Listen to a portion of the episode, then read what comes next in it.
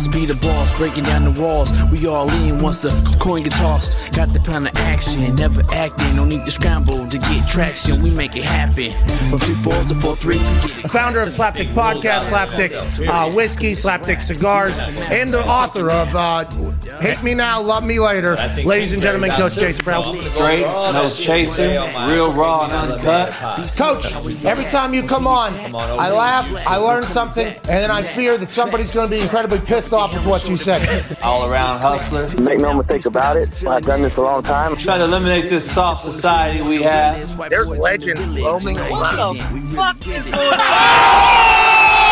Hate me now, love me later, like my book says. This Man, is I've presented by my players Slapdick Whiskey. show. Hell yeah. Yeah. Slapdick Whiskey's good, so are the Stogies. some real talk, real good flavor on these things, and the burn is excellent. Beautiful burn. Okay.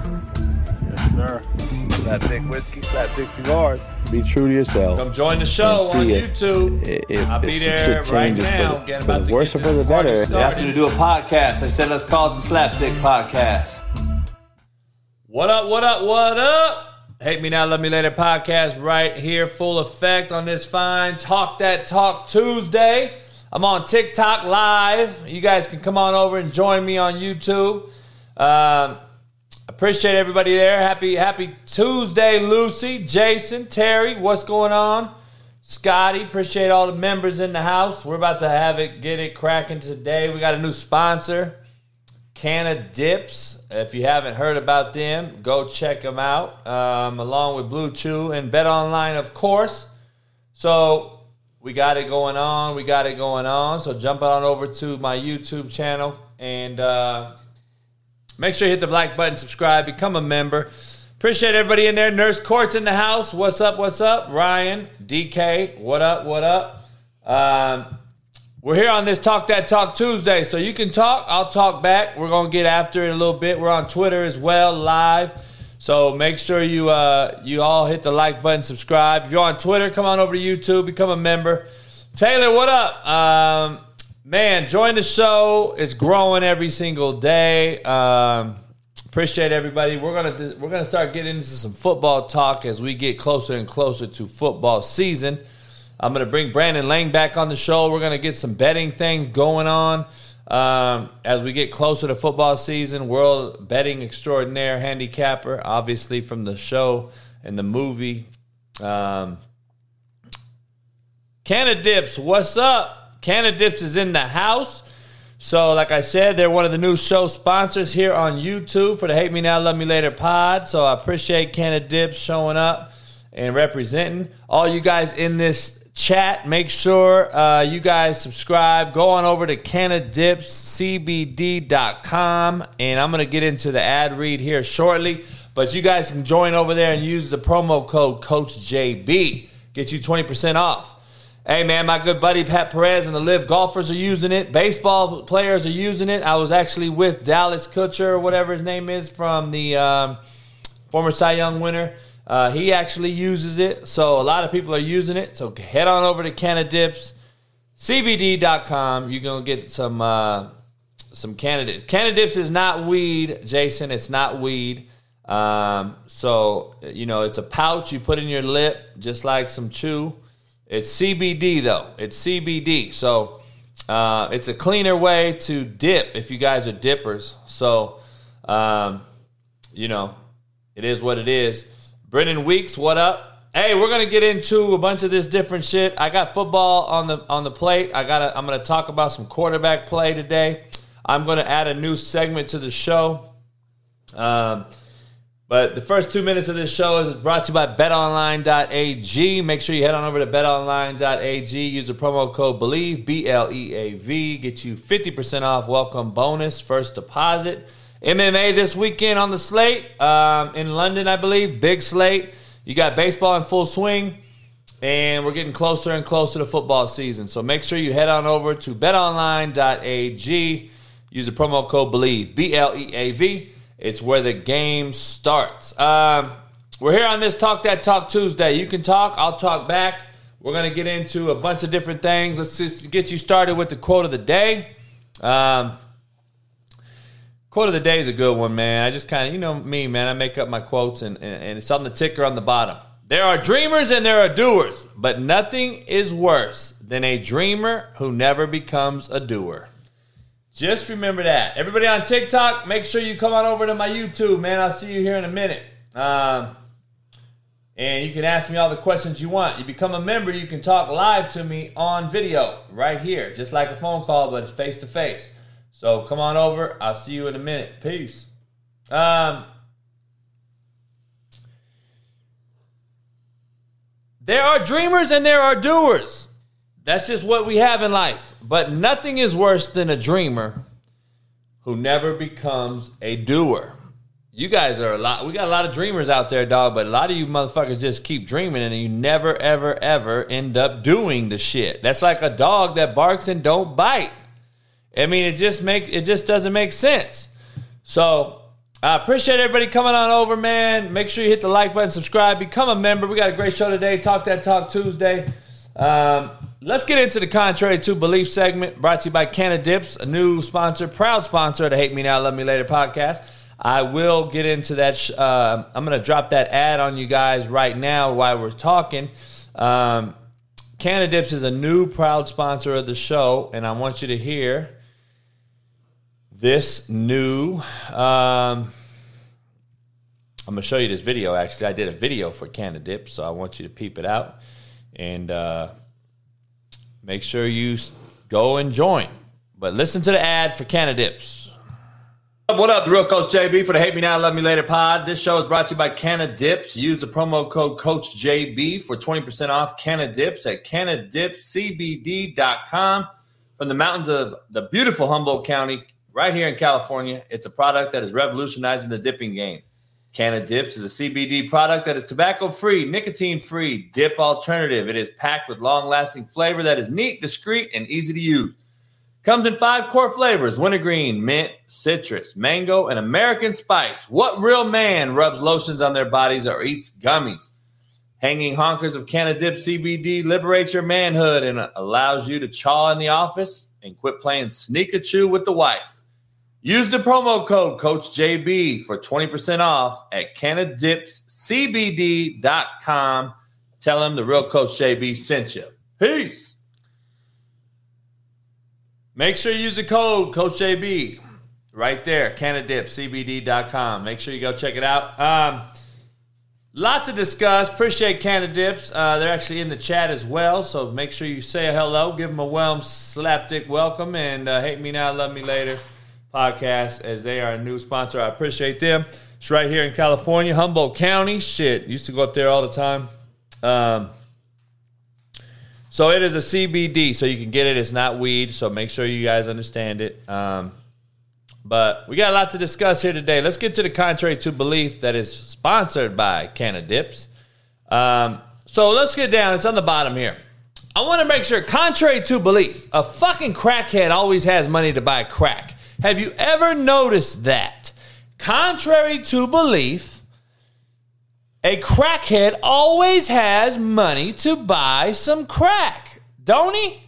Just like weed weed heads, right? The motherfuckers always have money to buy weed. Always have money to buy weed. And it's like, damn, how you guys always have money to buy weed and crack, but you can't pay rent? like it don't make no sense. I'm like, damn.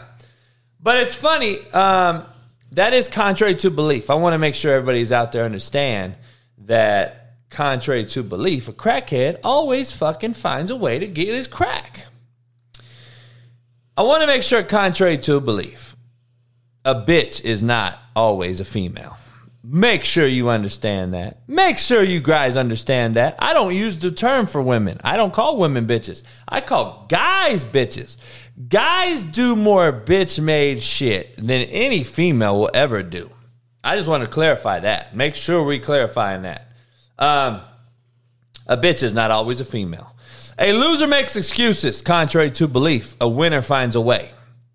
A winner finds a way, and losers find excuses, contrary to your belief. We, we, we got too many motherfuckers sucking their teeth, making excuses. Find a way. Find a way. Um, Yeah, why though? Shit, it is what it is, man. You know, got to got to keep it real. Got to keep it pushing. Um, slapdick of the day: Kyler Murray and the Arizona Cardinals. I'm actually calling the slapdick of the day the Arizona Cardinals. Okay, not Kyler Murray. The Arizona Cardinals are the slapdick of the day. Okay, he signs a $230 million deal with the Cardinals, right? Kyler Murray does. The Cardinals are the slapdick of the day because they actually had to put a clause in his contract making him a guarantee that he watches four hours of game film a week while not playing video games or fucking whatever it is you guys do, right? It's kind of fucking sad. But the Cardinals are the slapdicks, not Kyler Murray. See, the Cardinals knew better already, and they still gave him this huge bag. And that is where I find them to be guilty of being a slapdick. So we're going to get into all that and plus so much more, so much more. Um, and uh, yeah, yeah, Ty Schmidt, my boy, man. Bitch made cats. Bitch made cats out there. Ty Schmidt repping Canadips too. Pat Perez also uh, chews some Canadips on the course and stuff like that. So, um, poll question of the day. Let me get to the poll question. Poll question's ticking on the bottom. What athlete would you never let watch your kids? What athlete would you never let watch your kids? Please drop it in the comments. Hit it below. Um, I did kick Kliff Kingsbury out my office. I kicked a lot of the slapdicks out my office.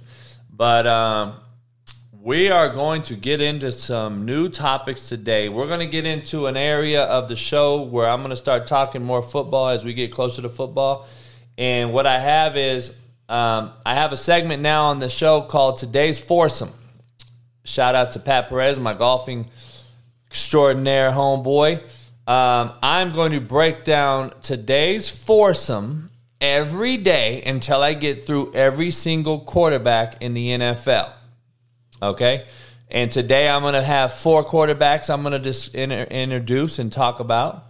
And then um, every single day I'm going to break down four quarterbacks. I'm going to break them down into in a completely different categories as what you would think. I'm going to talk about last year's stats compared to what I expect them to do and why they are where I rank them and etc etc. We're going to get into four. I'm just breaking down every four. I'm just randomly picking four quarterbacks every day and we will break them down as we go into the season. So, make sure you stay down and chop it up. You guys can call in if you're a member, $1.99. Make sure this is the best $1.99 a month you've ever spent. You spend more than that fucking at Starbucks every day. Um, word of the day, man. Let me get you into the word of the day. It's Sofa King, all right? Um, it's not Sofa King. I didn't fucking change it. I'm sorry. Um, it's actually Decide, all right? It's actually Decide, and I want to make sure I change it real quick. It is Decide and if you don't know about Decide, um, when the shorty's tired of being the side piece, that's just what we say. We say decide. We just put one fucking word together and we call it some fucking ebonics and we make a word. We made up word decide. That's a real fucking English word. We made the word basically when shorty tired of being the side piece. You motherfuckers really called it a word a real word that's spelled out and it actually is grammatically correct. You motherfuckers put two fucking terms together inside that real word. When Shorty tired of being decide piece, you motherfuckers really spelt out decide. That shit is crazy, but that is real, and we're here on this Talk That Talk Tuesday. What up, Josh Uso? What up? What up? TJ in the house. All my Usos in the house. Drink some kava on me. Um, went on me, went on fucking three. Um, I got some top pet peeves, man. Top pet peeves. All right, top pet peeves. And I think I have it in the banter. Let me pull up my top pet peeves, man, because I got a pet peeve today that I want to show you. When someone who has never worked in your field but swears to God they know more than you in that field. Gotta be one of my top pet peeves. Gotta be one of my top pet peeves. Um, I get it every single day. I get it every day. A motherfucker swear to God he knows more about your profession than you know about your own profession. And this motherfucker works at Dunkin' Donuts. He's 600 pounds. He helps nobody. And yet he knows more about your profession than you do. I got into it with a dude on Twitter today. This motherfucker finally tells me, no, he's a 20 year old. I said, oh my God. Little bitch boy, get off my fucking thread. Get out of my face. So, you know me, I instantly block motherfuckers. Blocking is the most incredible portion of Twitter that they could have possibly made. Blocking is something needs to be done every single day. Blocking a motherfucker is an essential component of social media. And if you think it's bitch made, man, you better go talk to Pat McAfee. You better go talk to Pat Perez. You better go talk to all these other motherfuckers because they're they're it's so we and him we we talk about it all the time. It is great. See, I never blocked nobody for years because I was like, man, it's some bitch made shit. And then I started thinking about it, I'm like, it's really not bitch made. It's actually the smartest shit I've ever done. Because at the end of the day, you're blocking fake people anyway. They're all made up humans. They're, what did he call them? Bots, trolls, whatever the fuck they call. They're already fake. So why not block them? Block these motherfuckers. And that's why I love the component. And, and I wish Instagram was easier to block. I hate, I gotta go through so many fucking avenues on that shit. But, um, but a pet peeve of mine, man, when someone who never has been a coach or has never done been a social worker or never done anything that you do, but guess what? They'll tell you how to do your job. It's fucking unbelievable. It's unbelievable. Um, so we got a lot to discuss today. Lots to discuss. I, am going to talk about my top five. Um, I'm going to talk about a lot of. I got a top five most feared NFL players of all time. I'm going to talk about my top 10 um, my top 10 undrafted players of all time. My top 10 best undrafted players of all time. I'm also going to talk about five players who will have great seasons this year. And then I'm going to talk about five players who will have bad seasons this year. So I'm going to get into all that. Plus, I'm going to break down four NFL quarterbacks every single day.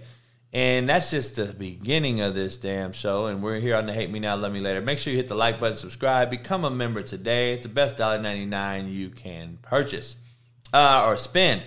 But we're on Talk That Talk Tuesday. Uh, make sure you're a member if you're not. If you're just a subscriber, I appreciate you, but become a member. Shit. Ignorance is life threatening. Uh, Brad Jewett. Um, have I ever been wrong on a quarterback? Have I ever fucking been wrong with a quarterback or what I've ever seen, what I have ever said about a quarterback? Please, if somebody can point it out, let me know. Let me know if I've ever been wrong. Because I have never been wrong on a fucking quarterback. And you all hated on me when I talked about Kyler Murray not being in my top 10. And everybody hated on me. And everybody talked the shit. And then these motherfuckers put in a contract that his ass has to watch four hours of film a week. You should watch four hours of film before you put on your fucking drawers in bed. Four hours a week? Hey, Alan, Alan, Alan's in the show. Alan played quarterback for me. Alan, imagine you only watching four hours of film a week at Indy. Me and you watched eight hours a week alone before I even tested you. Imagine I just said, Here, Alan, go watch four hours of film. Don't go on Fortnite. Don't play Fortnite. Don't jack off. And don't fucking go watch video game. Don't play video game. And get off your social media. Just four hours, dog. Four hours a week. A week. You gotta be kidding me. That's why you're the slapdicks, Arizona Cardinals. You gave this motherfucker $200 million to watch four hours of film a week? Oh my God. Um, Christian, do we have the Aaron Rodgers picture? I don't know. Yeah, Kyler does have some growing up to do. Too bad that God didn't gift him and he can never grow up. Because the motherfucker's a midget on his knees. Now saying, please. The motherfucker's a mental midget. He's a midget. He's got all kind of problems, dog. Um, I don't know if you've seen Aaron Rodgers' picture coming out looking like Nicolas Cage around this motherfucker, but I don't know. What's your take on the Aaron Rodgers deal? You like Aaron Rodgers better than Nicolas Cage, or what? Does he rock it better than Nicolas Cage? Um, I don't know. I don't know what you think. I think Aaron Rodgers is uh, quite looking like the feminine model. That's what I see when I look at the motherfucker. So uh, uh, I love Aaron Rodgers to death, but you know I couldn't be caught dead rocking that, especially at 275 or whatever. Uh, but back in the day, though, I did rock a, a, wife beater. Does anyone know why they call them wife beaters? I, am just curious. Um, you know, I don't know, but uh, I think Nicolas Cage looked a little more masculine in Con Air than Aaron Rodgers did walking up to the motherfucking thing. Aaron will probably win the MVP again. I agree, Alan. Um, he's just the best quarterback. But we're going to break down the four quarterbacks today later on. Um, I got a story to tell you. I got a jailhouse story to tell you after I show you um, some recent discoveries that have been thrown out in the air into the social media world, right? Into the into the world that we know as social media, and um, I don't know if you've seen this or heard about it. Um, I had the audio, but I don't think we got the audio on. But listen to this. People think Biggie Smalls actually stole his lyrics. This is a new a new thing. So old songs going viral, uh, like Juicy. Juicy's one of them. He stole the entire flow and the lyrics from a guy named Notorious B1. I, I want to say his name was Big Daddy. Um, I got a story to tell you. I'm going to tell you a story real quick about this story. All right. This is a true story. True story. Um, I was incarcerated as a youngster, as a, as a doing dumb shit that I did. All right, it's in my book, "Hate Me Now, Love Me Later." You can purchase it or get a signed copy on my website, CoachJBStore.com. But I want to break this jailhouse story down. All right, this is a real story that I have. I was in jail in uh, L.A. County, all right, which is worse than most federal penitentiaries in the country. And I was in jail with a guy that they called Rain Man. All right. His name was Rain Man. Everybody called him Rain Man. And he had books and books and books stacked up. And then he also had a bunch of paper stacked up. I'm talking about paper from the floor this high. And there were notebooks, you know. There were notebooks like these, yellow notebooks and notepads. I'm sorry, notepads. And I'm like, damn, you, write a lot. And he's like, hey, I'm in here for life. I'm like, damn. Uh, so we start chopping it up. So I'm in there for about 18 months. And when I was a youngster, doing dumb shit. And I kept hearing rumors that my cellie was a guy who Tupac stole everything from. Now, this is a true fucking story. I swear to God on my daughter and my dead daddy. I put on my dogs. I'm not lying to you on this story. I should put this in my book as well. In my new book, I'll put it in there. But I'm just telling you, not only did it come from everybody in the jailhouse, it also came from him himself. About six months into actually getting to know him, he started to tell me some things. He's actually from Oakland, California. He was called the Rain Man because he dropped basically spit on everybody.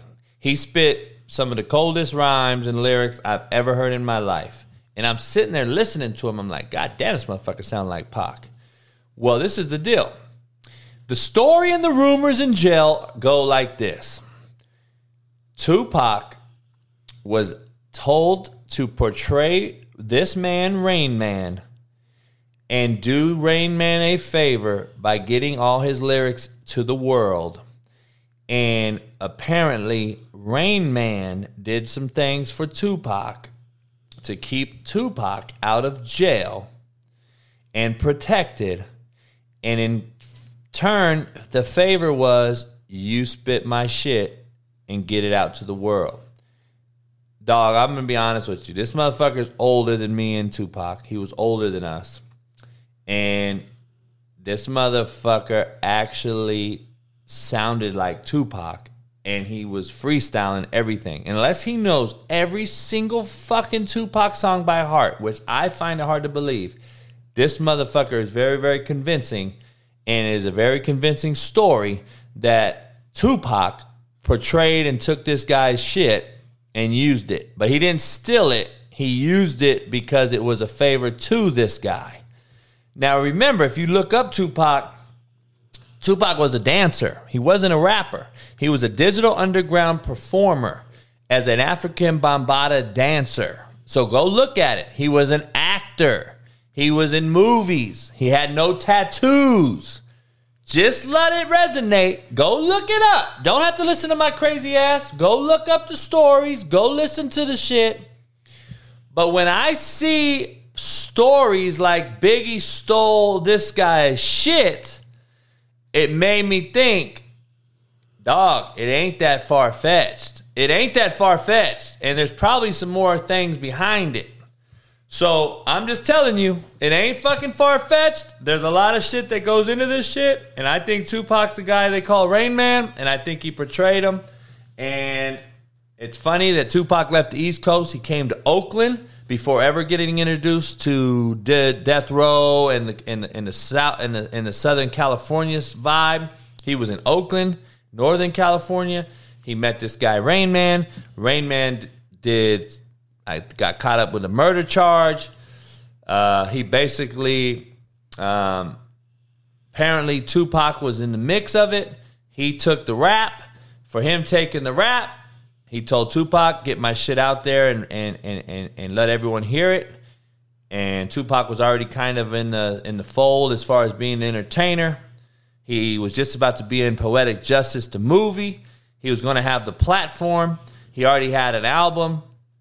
And uh, bam, you get this story. So I'm just telling you, it's a very, very uh, uh, interesting story at the least. Um, so when I see Biggie taking that story over, it's not a shocker to me. It's not a shocker to me that Biggie stole somebody's shit. Um, so I don't know. We had a rapper in Compton who passed away uh, who actually sounded just like Biggie. He actually had a few albums that came out, and a lot of people thought he stole Biggie's whole vibe. But he was actually from Compton, and that was how he rapped his whole life. But, you know, um, it is what it is. Um, so did he steal some lyrics? I don't know. Shit, I don't know. Um, Tyreek Hill basically came out and said Tua is the most accurate quarterback in the NFL. All right, we've been hearing this shit. We've been hearing all these wideouts talking about how great their quarterback is. I get it. I get it. But you can't sit here and lie to real folks who know real football and know the sport in totality and sit here and think we're going to buy it.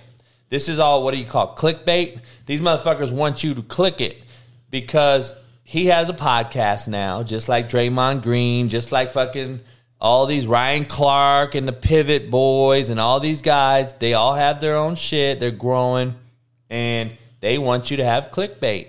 That's what it is. And so it's very interesting that he don't talk about the money getting him to Miami. He talks about Tua. So you're trying to sit here and tell me that this motherfucker left Mahomes to go to Tua just because he's more accurate. You've never thrown with him before. You don't know anything about how good he is in under stress or under pressure, but you're gonna say, "Oh, I'm gonna go fucking with Tua." This is why you guys can't listen and believe every fucking single thing you say. You know, he has to stop saying it, Alan, but at the same time, he has to say it to give this guy confidence because I'll say it the other way. Yes, Guerilla Black, Brian is the name. Yes, good job. Um, I've known Guerilla Black his whole life. Uh, but let me ask you something. I say Tyreek Hill is saying that to Tua to get Tua's confidence up because he knows Tua's not very good. Period. That's what I think.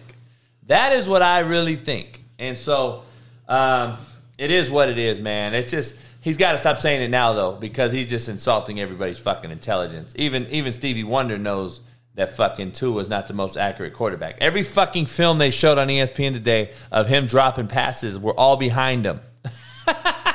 were, every single one was behind him, Allen. But this motherfucker is the most accurate.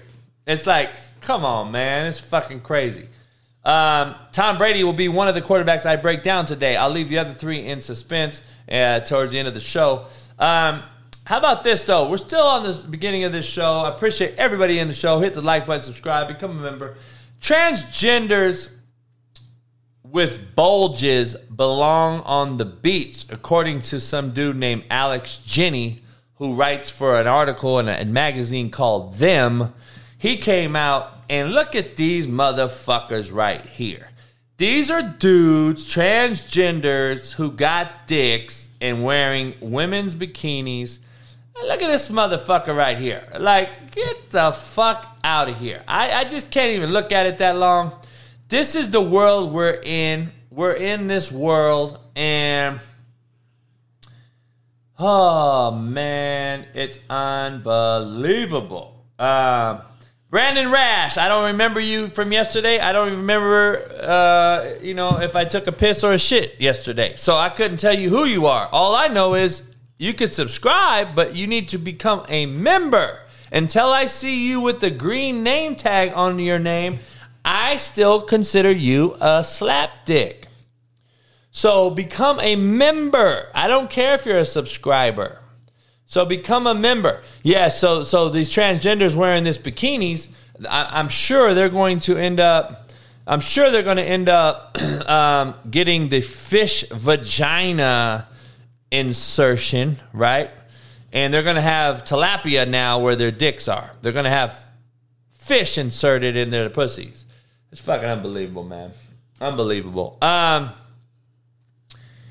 I don't know if you've heard about this news though. Weed killer ingredient used in basically has been found in 80% of all of our urine samples. 80% of a fucking American's urine samples has been weed killer is in the Roundup. Roundup's facing a huge lawsuit, and now this cancer-causing ingredient was found in 80% of urine samples from kids and adults in the U.S. Now, let me break this down real quick. I didn't give my urine sample up, and I don't know if any of you in this chat gave your urine sample up. Did any of you guys give your urine sample up? So this is what I kind of got to break down. They don't ever tell you how many is the sample size. What is the sample size of the 80%? So before you all get scared about Roundup, I just went out and used Roundup on my rocks uh, yesterday. By the way, I just fucking used Roundup, okay? Um, before you get all scared and shit, let's find out what the sample size is of the 80%. Now, if 20 people fucking did the were in the this so-called data stat dat right? If only 20 motherfuckers were in there then 80% of the 20 well fuck that's that's that's not a good fucking sign right? But it's not like 400 million took a piss in this motherfucker's cup. So let's just make sure we're clear because i didn't piss in a cup did you so let's make sure we calm down on the whole fucking Roundup deal. But there is a lawsuit going on with Roundup. But what did you expect Roundup to be? Fucking edible? did we expect Roundup to be fucking consumable? We could drink the shit. It kills weeds. Did we think Roundup was going to be fucking great for your fucking body and your dogs?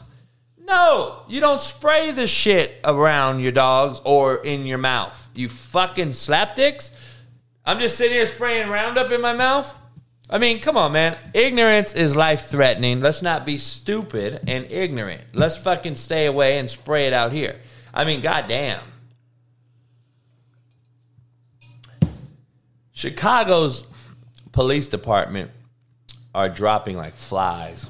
Here's a little stat dat 2019, 619 people left and 444 joined. So you're minus 200 basically. 220, 700 left, 161 joined. So now you're down fucking 550. 2021, less than a year ago, 900 cops left. Only 51 has joined. That is an alarming that is alarming stat right there. Um, that is a, an alarming stat right there. I just want you to see that stat because Chicago is is it a, is there a is there a conspiracy to the Chicago high murder rate is because we don't have any cops because cops are leaving. I bet you if you did that stat every single city, you would probably see similar numbers. But we don't show every single city. We only show the city that we want to scare. You know what I'm saying? Um, San Bernardino County, which is right here near where I'm at, is actually was actually the murder capital of the country the last two years. But nobody wants to talk about it because Chicago is a big city. San Bernardino is a big county. The biggest county in the country is San Bernardino County, where I actually reside. I'm not in the hood, so to speak, but San Bernardino County has more murders than Chicago. But we only want to talk about Chicago because Chicago is a top three biggest cities in the country, et cetera, et cetera. Um, but I bet you, I guarantee you that LA, Detroit, New York, Miami, they all have this, they're all seeing that decline in police. I would think. Especially when you motherfuckers try to defund them and all that old shit. Um, so that's just something I think, you know. I saw Julio Jones went to the Bucs earlier. Um, you know, I don't know. I don't know if that's going to help Tom Brady or not. We're going to break down Tom Brady later on. I'm glad I got that information earlier so I can talk about when I talk about Tom Brady later on. Uh, lot to discuss here on this Talk That Talk Tuesday, and plus, trust me, some of you will talk and I will talk back. I'm going to get into a bunch of this different things. I don't know if you saw this though, but the DNA, you can take someone's DNA and design a weapon that can kill them. Apparently, the House Intelligence Committee members warn people not to share health data with sites like 23andMe because it can become it could be used to program new bioweapons to target them. What in the fuck am I even reading, people? Do you please, can you please help me understand what the fuck this means right there? How do I take someone's DNA and design a weapon that can kill them? I think we're starting to reach a bit, and uh, holy fuck, dog. I don't know what I'm reading anymore. I'm just, I'm not the news spreader. I'm the news spreader. I'm not the news giver. Um, I, I don't, I don't, I'm to get into the Julio Jones thing. I don't see it as a fit. I'm just to be honest. I don't see it as a fit. Um, I don't see how Julio Jones fits in there. Um, they went and got a big body. I don't know if he's expected to fill the role for Gronk. I don't see that as a role filler either.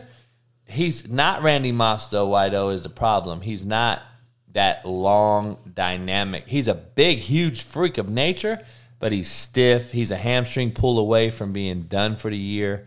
Um, yeah, I agree with Alan. I don't think I don't think he's even going to make it through the year, dog. I think he's just so fucking stiff. His hamstrings just have not been good um, in the last five years, to be honest. Um, I don't. Yeah, Mike Evans is already Julio Jones, but younger, more fucking athletic. You know, more dynamic. Um, yeah. I mean, if they if they want a better run blocker, they need to go get a fullback and an H back. They don't need that motherfucker. Julio Jones is going to become a problem when he's only blocking and not fucking uh, and not fucking getting the ball. Um, so you got to understand, receivers are are are are prima donnas. Okay, they're prima donnas um, if they're not getting the ball. So just understand that, and you have to know that that's the issue. So, you know, I don't know. I don't know. Um, yeah, I, I don't know, man. Julio Jones ain't the guy to me. Um, I don't know if you saw this, dog, but I got to show you this monkeypox requirement. Have you seen this? Please take a look at the monkey monkeypox vaccine requirement. If you can't read it, I'm going to read it to you so all the audio side can hear it. People who meet all the following criteria are eligible, eligible to be vaccinated for monkeypox. First of all, you have to be gay, bisexual, or any other man who has sex with men and or transgender, gender non-conforming, or gender non-binary. Here we go with this shit. You have to be 18 or older. You have to have multiple or anonymous sex partners in the last 14 days. At this time, vaccination is not recommended for people who have had a monkeypox infection.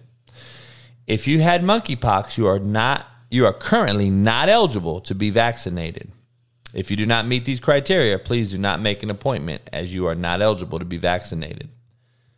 So please let me understand this real quick before I remove it. The monkeypox vaccine, monkeypox vaccine, okay? You cannot get the vaccine for monkeypox if you have monkeypox. You have to be gay, bisexual, or have had multiple sex partners in the last 14 days to get a monkeypox vaccination.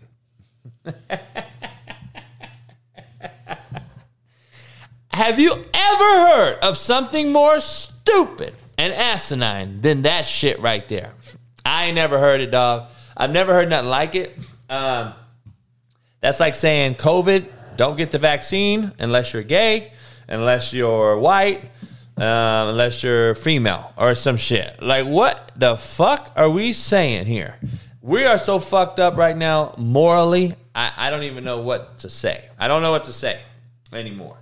Um, I got to break this down, and I don't know if you're going to like it. I don't know if you're going to like this take that I'm about to give.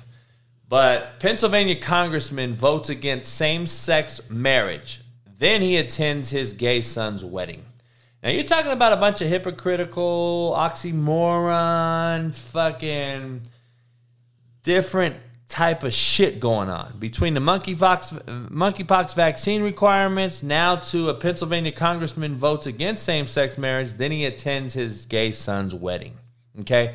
So here's my take. I, I would love to hear anyone's take on this but I gotta ask, I gotta break this down into a way that you can understand. And I'm I, I'm gonna sound extremely whatever you want to call it, conservative, right winged. I don't know what I'm gonna sound like on this one, but I have to be honest. This is how I see that guy. All right. Now I don't know. This guy could be a total fuckface and shitbird. He's a politician, so I'm, I'm I, I don't trust him. Right. But let me break this down. I believe he's an old school guy who believes a dick should go in a vagina or, or a female mouth or a female asshole. That's what I believe he believes. Okay. Having said that, when his son came home and told his daddy, I took a dick in the ass, I believe he was devastated. I believe his ideologies is to vote against gay marriage and anything that has to do with homosexuality as far as becoming a partner or adopting kids or any of those things that they're voting on right now. I think it hurt him to the core. He had to get over it. And I believe he finally got over it. and then he showed up to his son's wedding. That's my take on it. That's my take. And, and, and is he a hypocrite? Yeah. But I believe he was against gay marriage and found out his son is gay. And he had to show up to his son's wedding. You either disown your son or you show up in support, right? I mean, that's just what it is. Magic Johnson, Dwyane Wade, they've all supported their sons, right? I understand that's where this guy was. He was in a he was in a very very peculiar predicament. Um, I just that's my take on what I think the guy did. I think the guy's voted against it his whole life. I think that's what he's going to stick to. Just because his son is gay, that doesn't mean he wasn't going to vote the way he believes in, which is not to have gay marriage, and that's what he voted on. So, can that be a thing? I'm just I'm just asking for I'm asking I'm asking. I want to take I want your take on it. I want some of your takes on the shit. I don't think it's right, wrong, or indifferent, and I don't care what his beliefs are. I'm just telling you, he voted against gay marriage, but it was later at his his son's gay wedding. I mean, I think that's how it went, Alexander. That's just my goal. That's my that's my take on it. Um,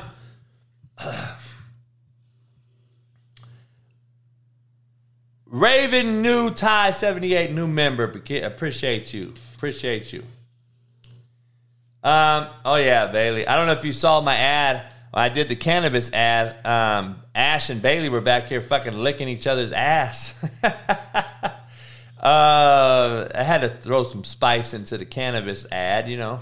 Um, so let me get you to this woman in this abortion video. I want you to see this guy who came out and stuck to his fucking beliefs. He didn't budge at all. Listen to this. Safe to say that based off of your comments, you're suggesting that these women at these abortion rallies are ugly and overweight? Yes. What do you say to people who think that those comments are offensive? Be offended. See, I don't care right, wrong, or indifferent. I don't really give a shit.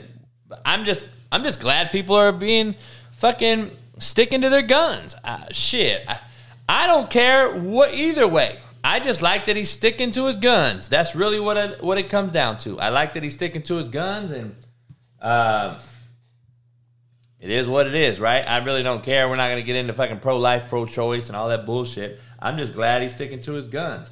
Uh, also, this is the grocery list that apparently has cancer now, and that's wonder why I haven't been able to find my fucking Nutter Butters any fucking place because are they on the cancer list? I gotta know. Please listen to this fucking video.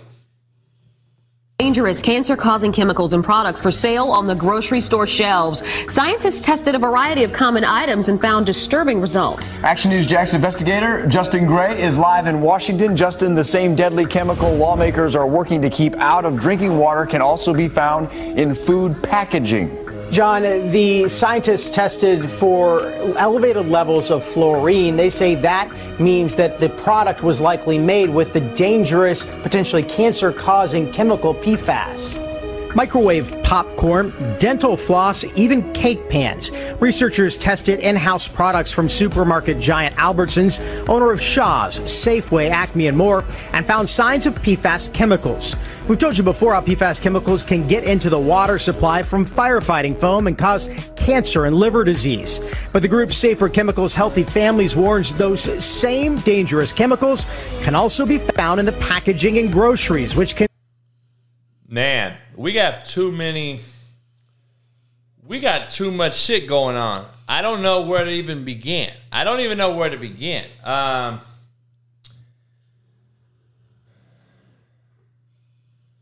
um,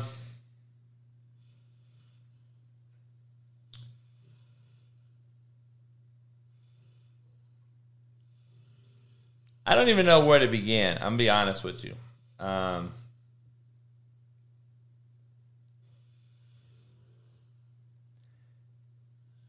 Fucking Nutter Butters, dog.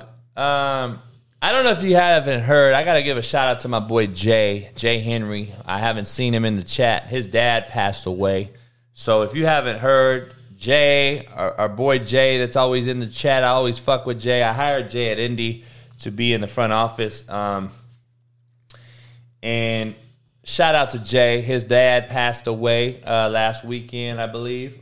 So, um, you know, um, if you guys hear from him or see him, give him, uh, show him some love. Um, rest in peace to his pops. Uh, so I don't know, man. We got a lot of shit to talk about. We got a lot to discuss. Uh, we're gonna get into a lot of coach, a lot of football related shit. I'm gonna get into. Let me break down. Um, let me break down my top five most feared NFL players of all time. Before we get too far into this show, I'm gonna break down my top five most feared players. Okay.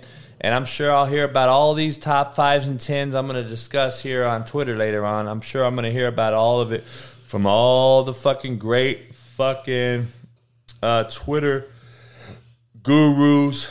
Um, but here's my top five most feared players in NFL history. Okay, we'll start at number five Dick Butkus.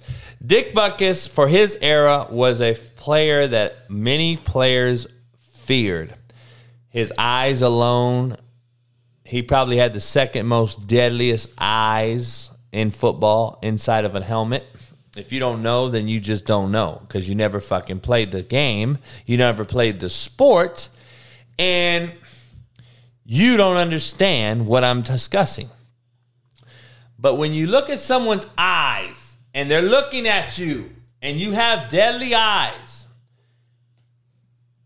it's a difference it changes things. Trust me, okay? Dick Butkus had the second craziest set of eyes uh, I've ever seen.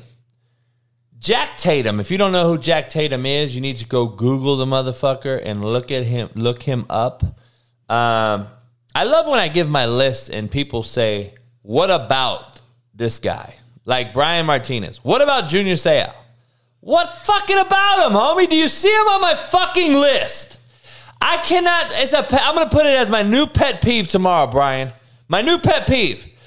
Look at my list and then say, "What about?" Motherfucker, I don't have him on my list, do I? What about him? What the fuck? No shit. And Brian now wants to talk and no Ray Lewis. God damn, homie. I I I, I don't understand how a motherfucker can make a list and then immediately be questioned before I'm even at number four. Like, it, it blows my fucking mind. My dick's 12 inches.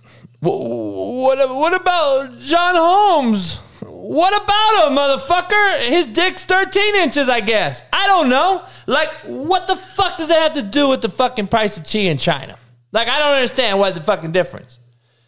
Motherfuckers not even talking or listening to my list, but they're gonna bring Brian Martinez has named five motherfuckers. He's named five motherfuckers. Um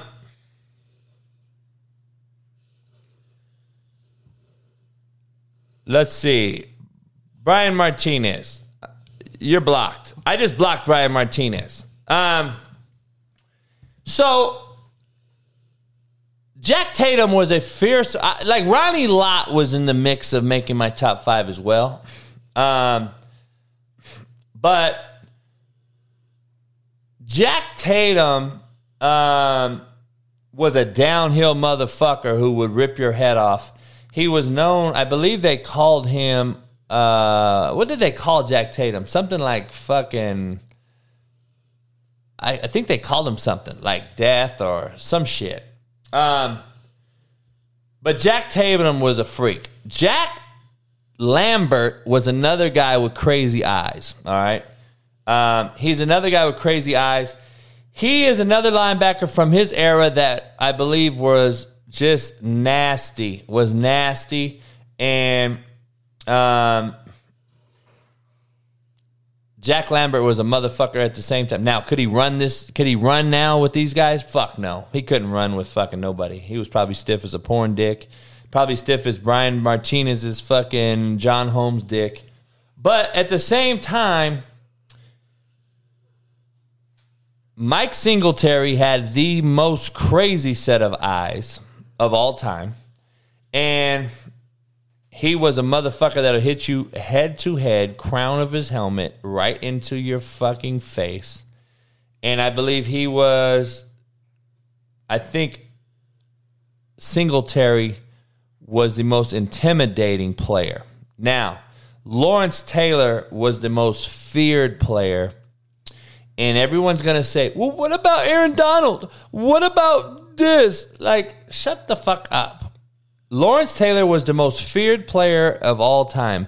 If you hadn't seen, um, my boy hit me up yesterday on Twitter when he saw the, the Aaron Donald question. Somebody asked me about Aaron Donald. He said, Would you take Lawrence Taylor or Larry, or Larry Donald? I said, I'll take Lawrence Taylor uh, every day, all day. And there, and, and I said, Lawrence Taylor was feared. Aaron Donald is revered. There's a fucking huge difference. Let's just make sure you understand. There's a difference between revering someone and fearing someone. And Aaron Donald's revered. Lawrence Taylor was fucking feared. And there's never another, there'll never be another LT ever. And, um, you know, I, I just think we've had Aaron Donalds before. Now, a lot of my buddies, we argue all the time about Aaron Donald. I'm not a huge Aaron Donald guy. I, you know, I think he's, you know, his size actually benefits him as playing D tackle and his build. Now, I give him all the credit in the world. He's he's a freak. He's worked out. He's worked on his body. He's actually got like a linebacker body in a small frame. So his pad level stays low. He can get through big six eight, six nine oh linemen because of his pad level and how quick off the ball he is because of his size. You know, Warren Sapp was very similar. Leon Lett, I would take over Aaron Donald all day long if he had my brain. But Le- Le- Leon Lett was a fucking mental midget. And if Leon Lett could think, he's probably the single most dominant player, player that I've ever seen. So if you haven't seen Leon Lett, and all you fuckers are to ask me, well, what about uh, Johnny? Then fucking go Google Leon Lett. Okay? Go watch Leon Lett. And I would never take Aaron Donald over Reggie White. I wouldn't take him probably over Warren Sapp. I probably wouldn't even take him over. I wouldn't take him over Leon Lett. I probably wouldn't take him over Charles Haley. I can go on and on um, some D linemen. Now, whether you play in the edge or inside. Now, Lawrence Taylor can play hybrid outside backer. He can rush the passer. He can play inside. Lawrence Taylor was a dude you just can't fucking uh, you can't account for. You cannot account for Lawrence Taylor. Um, so it is what it is. Um, but that's my top five most feared players um, of all time. So that's just what it is. Um, so let's get into some things before I get into some football talk and make it a fun show. Um, I got to get into some this this 9/11 footage that we haven't really been seeing or shown. You can give me your take on what you think this 9/11 footage is, um, but right before that, I want to make sure that you go head on over to BlueChew.com and get you guys some fucking dick hard pill. Listen up. Proud sponsor of the Hate Me Now, Love Me Later podcast is Blue Chew.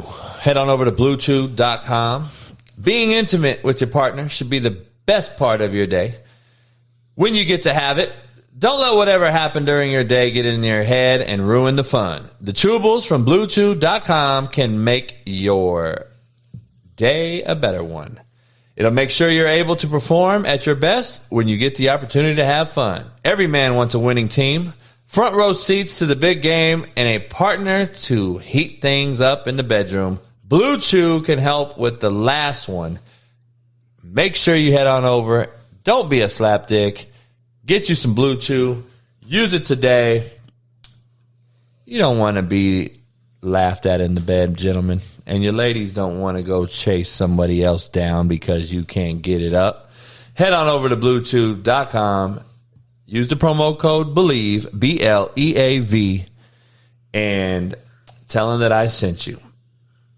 Get you $5 off shipping using the promo code BLEAV, And you can receive your first month free. BlueChew.com. Tell them I sent you. Peace.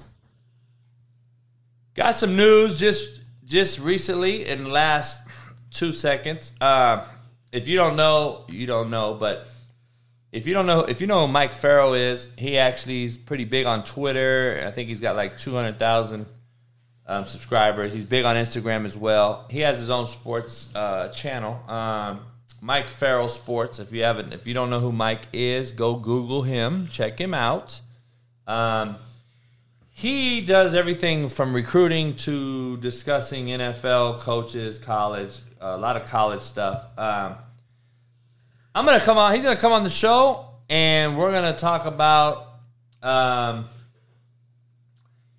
we're gonna break down everything transfer portal to recruiting to the Kyler Murray news. So we got a real guy that could talk football, and we're gonna discuss it, and we're gonna break it down. And uh, I'm glad that Mike's gonna join the show in about an hour. All right. So he'll join the show at the three o'clock hour on the West Coast, and it'll be on the six o'clock hour on the East Coast. So stay tuned. Mike Farrell will join in, and we'll talk all things all things college football, recruiting, and the Kyler Murray news, along with some things that I'll share. So, um, I want to break down this couple things real quick that you haven't seen, or maybe you have seen them and, and you just don't know. But there's some 9 11 footage that they will not allow on, on TV. And maybe they'll cut it out of my shit. But just look at it and drop your comments below. Do you think the, the footage has been rigged and voice overed? Or do you think this really existed? And uh, based on the camera that was used, obviously it wasn't a phone because phones at that time in 2000 didn't fucking zoom in. They were most likely a flip phone or a fucking Nokia car phone. But we're going to break down what you think about this 9 11 video. And I have another 9 11 video that I want you to see as well. The Pentagon, CNN's military affairs correspondent, Jamie McIntyre. And Jamie, you got very close to where that plane went down. That's right, Judy. A short, uh, a, while ago, I walked right up to next to the building. Was uh, uh, firefighters were still trying to put out the blaze. The, the fire, by the way, is still burning in some parts of the Pentagon.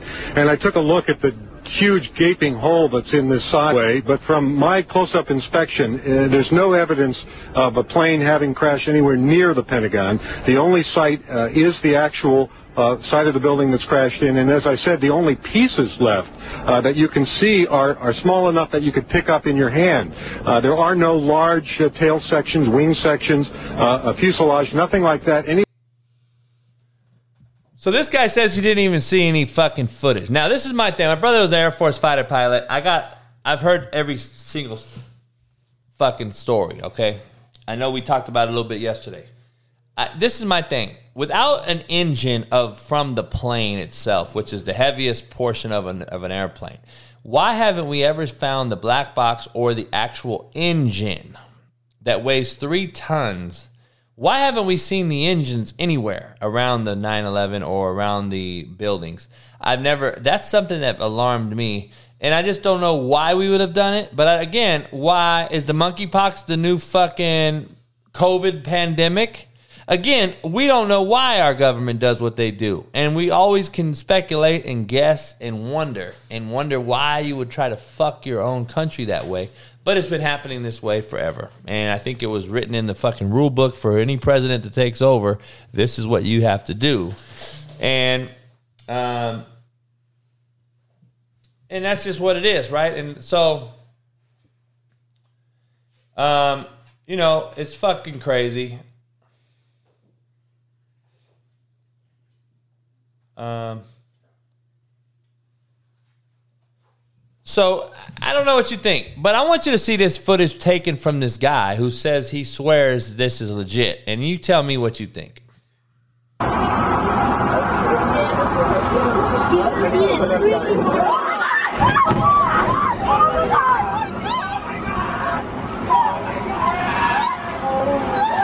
Oh my god.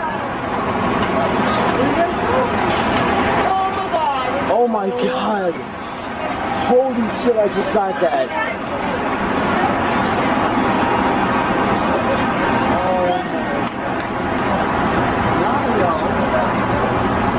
Oh my god.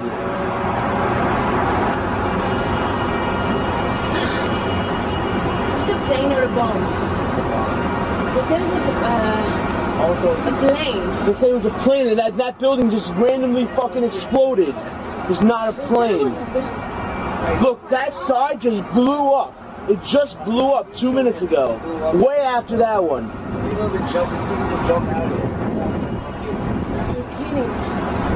That is not a plane. They don't know what they're talking about. How would they see a plane hit hit that? It was a matter of two seconds. Though, I mean, did you hear it before the bombing? It was something like going so slow. I thought it was like a big truck Yeah, but then that side exploded. How did that side explode? Maybe it dropped from the one side to the other. We didn't even know. Oh my god! No, no, no, you don't understand. people have been jumping from there. No, no, don't. People have been jumping off the building. Like, you see them flying down. You're fucking. Are you fucking insane? Yo, that side, I got this on film. That side blowing up. That side just blew up a minute ago. Uh, no, no, no, I saw that building blow up. It just blew up. Flat out blew up. Keep moving!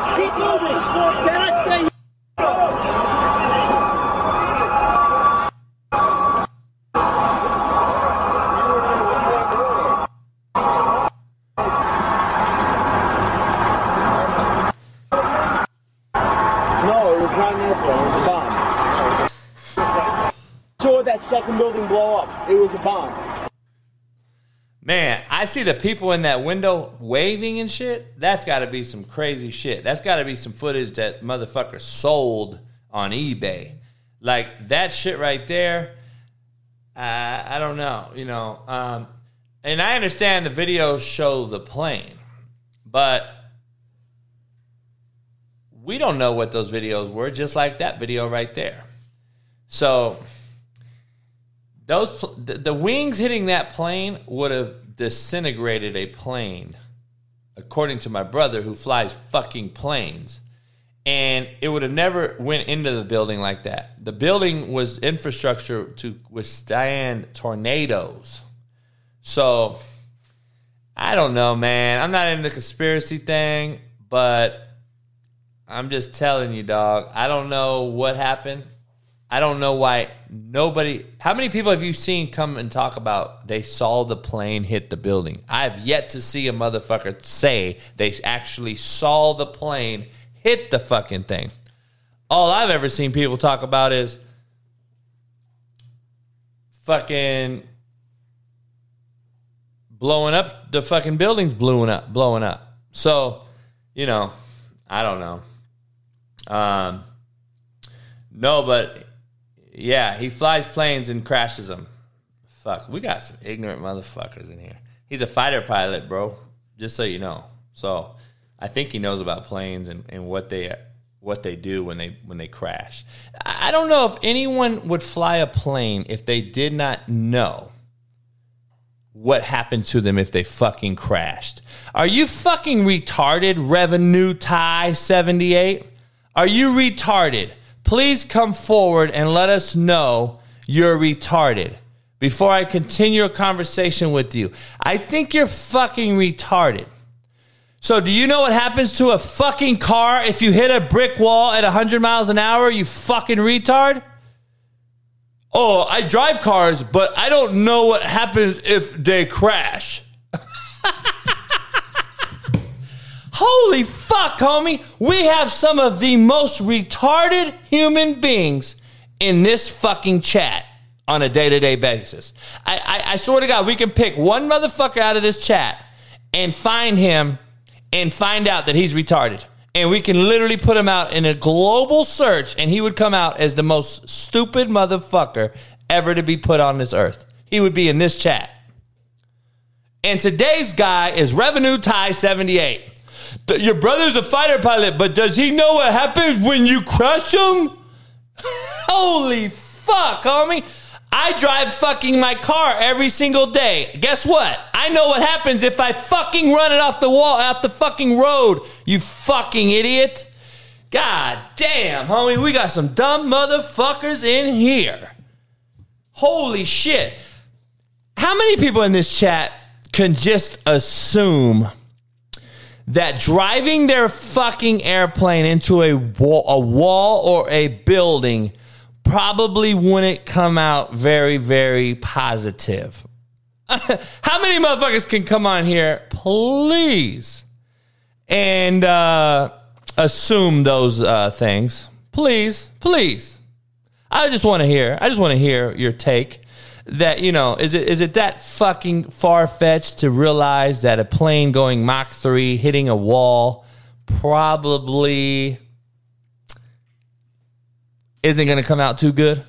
Do we need to really know how to fucking crash a plane to make that assumption? I, am curious. I'm curious. Um, holy shit, dog. Common sense is no longer common, people. Please understand that. Common sense is not common, okay? So please, please grasp that concept. Please understand it. Common sense is no longer common. It's been gone. The only common sense that I know is the rapper. Common sense. Common. Um, so, because you're fucking retarded, revenue. That's why. You assume shit just like all the other fucking assumption making motherfuckers in the world. You don't listen. You hear. You can't even fucking read apparently now. Holy shit. Anyway, this is what's going on every day right now. Oh my!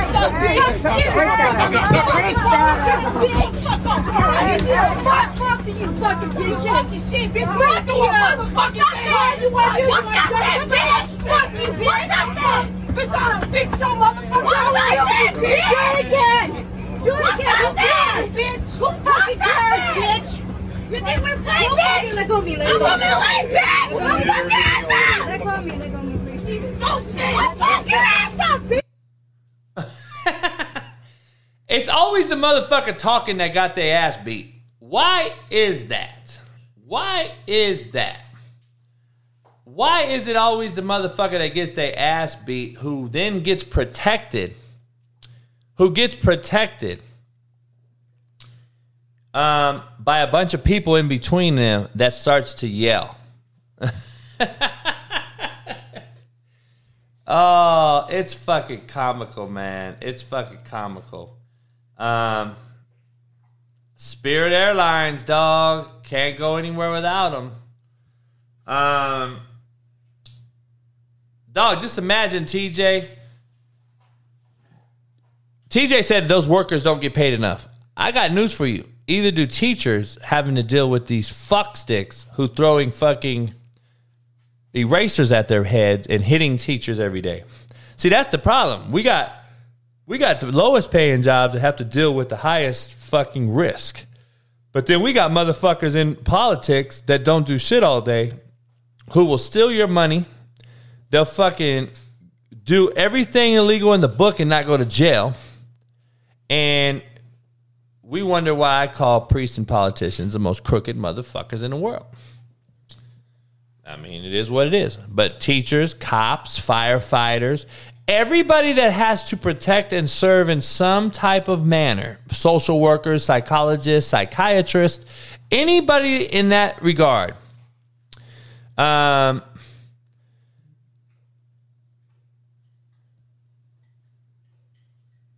I just don't understand. I don't get it. Why is everyone that has to a, a sole effect on a human get paid the lowest, but a motherfucker that has no reach on anyone get paid the highest? It's entertainment value. It's the marketplace. We just paid Kyler Murray fucking 200 million to not do his job. And you wonder why this type of shit happens every day. I'm just telling you. Um so, you know, you guys gotta go pee pee and poo poo? Yeah, you guys gotta go pee pee and poo poo, Bailey. What's up, dude? What's up, Hunter? All right, all right, all right. Um, anyway, man, I appreciate everybody hitting the like button, subscribe, become a member. We haven't even started this show. I got Mike Farrell calling in at 3 o'clock. He's going to get a great, great talk. You're going to get some great information on college football and the college landscape.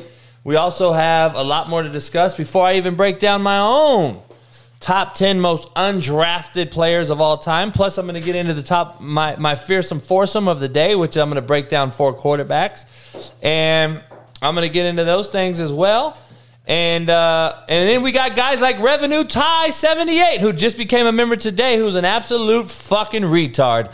But you gotta love him. He's paying $1.99 a month. Mr. Albert Lopez just checked in. What's happening, Albert? Albert went to high school with me and junior high and everything else. I haven't seen Albert in a long, long time. Shout out to Albert.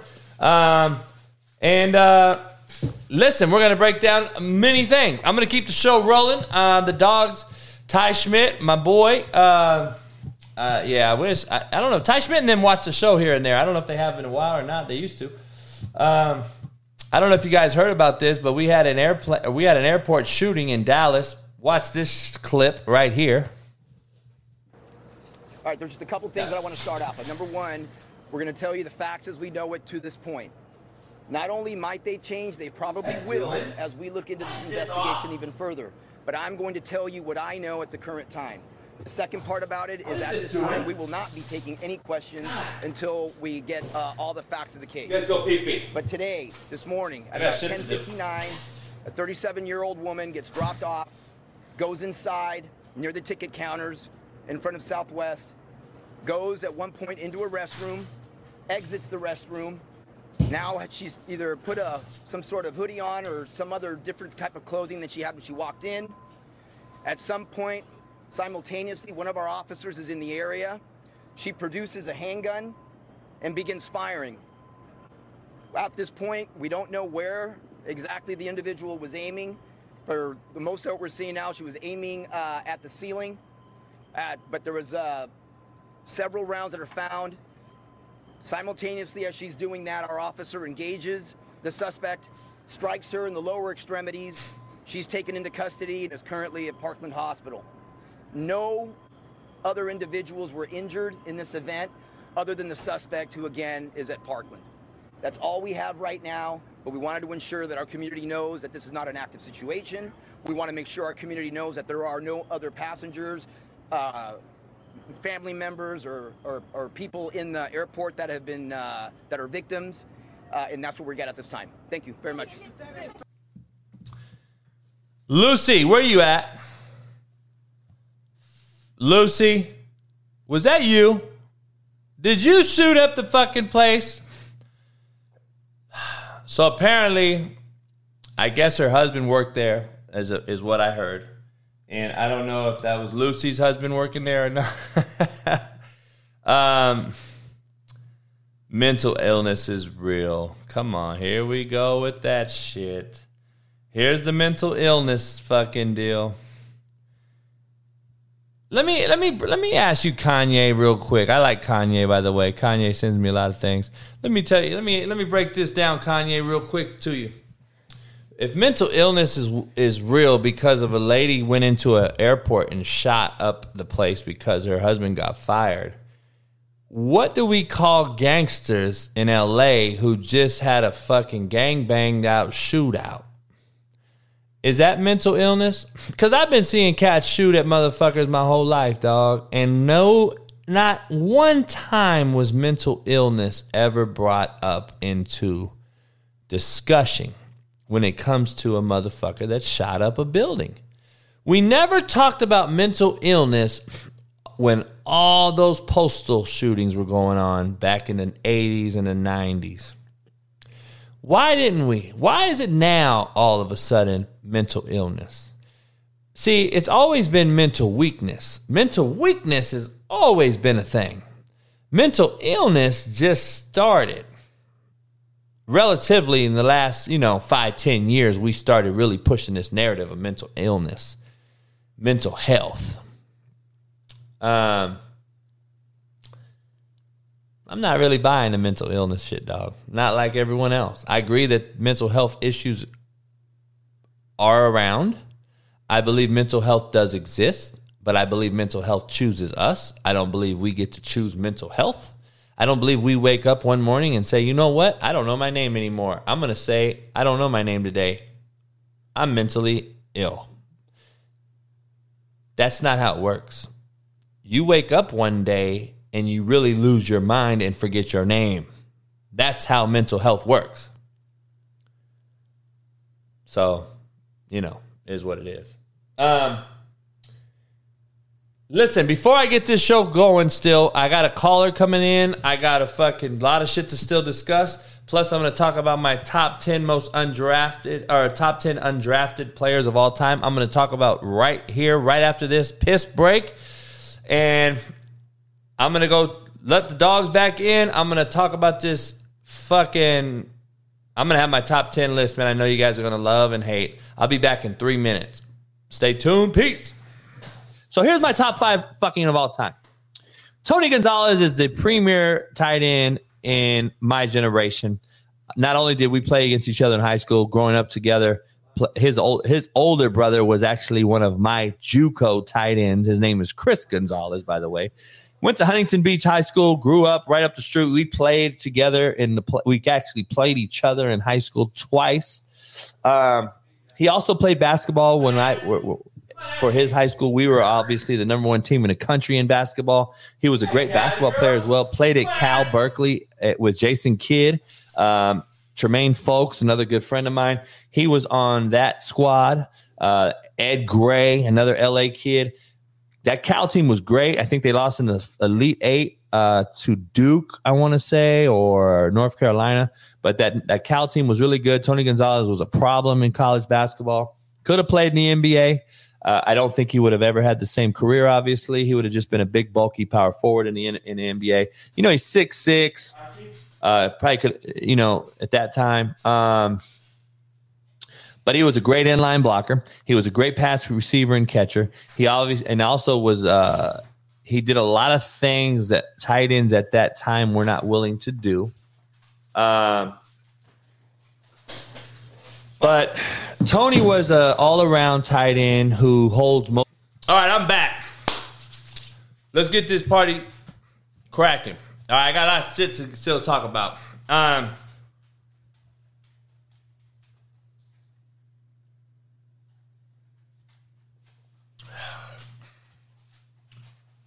oh, Ace, I, I fully agree with you.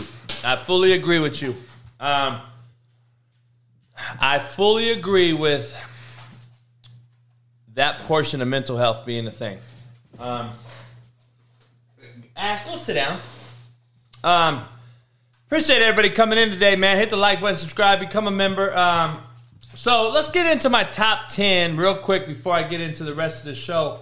Um, I still have some videos to show you. I got a caller coming in in about 30 minutes, talk about some college football and some good things. It'll be a good talk. Uh, he'll be on for about 15 minutes, and then I'll get back to my quarterbacks and my Kyler Murray take on all this contract shit that's going on. So let's get to my top 10 real quick, all right? Top 10 undrafted players of all time. All right, here we go. So I'm going to start at number 10 for everybody that's on the audio side because you can hear me. Jeff Saturday. A lot of people don't know. He was an instrumental piece of the Indianapolis Colts who won a Super Bowl. Um, was a great center, Peyton Manning. He actually centered for some great quarterbacks. Was a basically undrafted player. Um, centers are the leaders of football teams. If you do not know this because you never played, then uh, obviously you just don't know. That's why you should stop putting your fucking foot in your mouth. Um, Jeff Saturday is number 10 for me as the number 10 undrafted player. Okay. Rod Smith. If you don't know who Rod Smith is, I'm actually going to get Rod on the show. I've, I talked to Rod quite a bit. He's a fan of mine, actually. It's a great thing. I was always a fan of Rod. Rod Smith was a great wideout in Denver. He's been around a long, long time. He was actually undrafted as well. Um, ended up having a damn near Hall of Fame career. Great player. Tony Romo was undrafted. Um, Tony Romo, Ryan Clark ain't on shit. Ryan Clark is on these nuts. Ryan Clark don't have a pot to piss in with me. Fuck Ryan Clark. He's a bitch made cat. All I know is Tony Romo had a top 10 skill set of all time. Tony Romo has a top 10 skill set of all time. And, you know, the bottom line is he just had no it factor. He couldn't win a game, even though he still won more playoff games than fucking Dak Prescott, who everybody wants to give $200 million to. Tony Romo still had more fucking wins than him, by the way. But that's just what it is. Um, Priest Holmes. I actually got to see Priest Holmes uh, play in person. Uh, my my undrafted rookie year, he was a player of the, or I think it was NFL Player of the Year that year. Uh, I don't know if he got MVP or not, but he was player. He was. I know he was in offensive MVP, but I don't know if he got the uh, MVP or the, or not. But um, Priest Holmes was a big time back. We also had Larry Johnson, Penn State running back, who came out as a rookie that year, uh, whose whose career was cut short actually.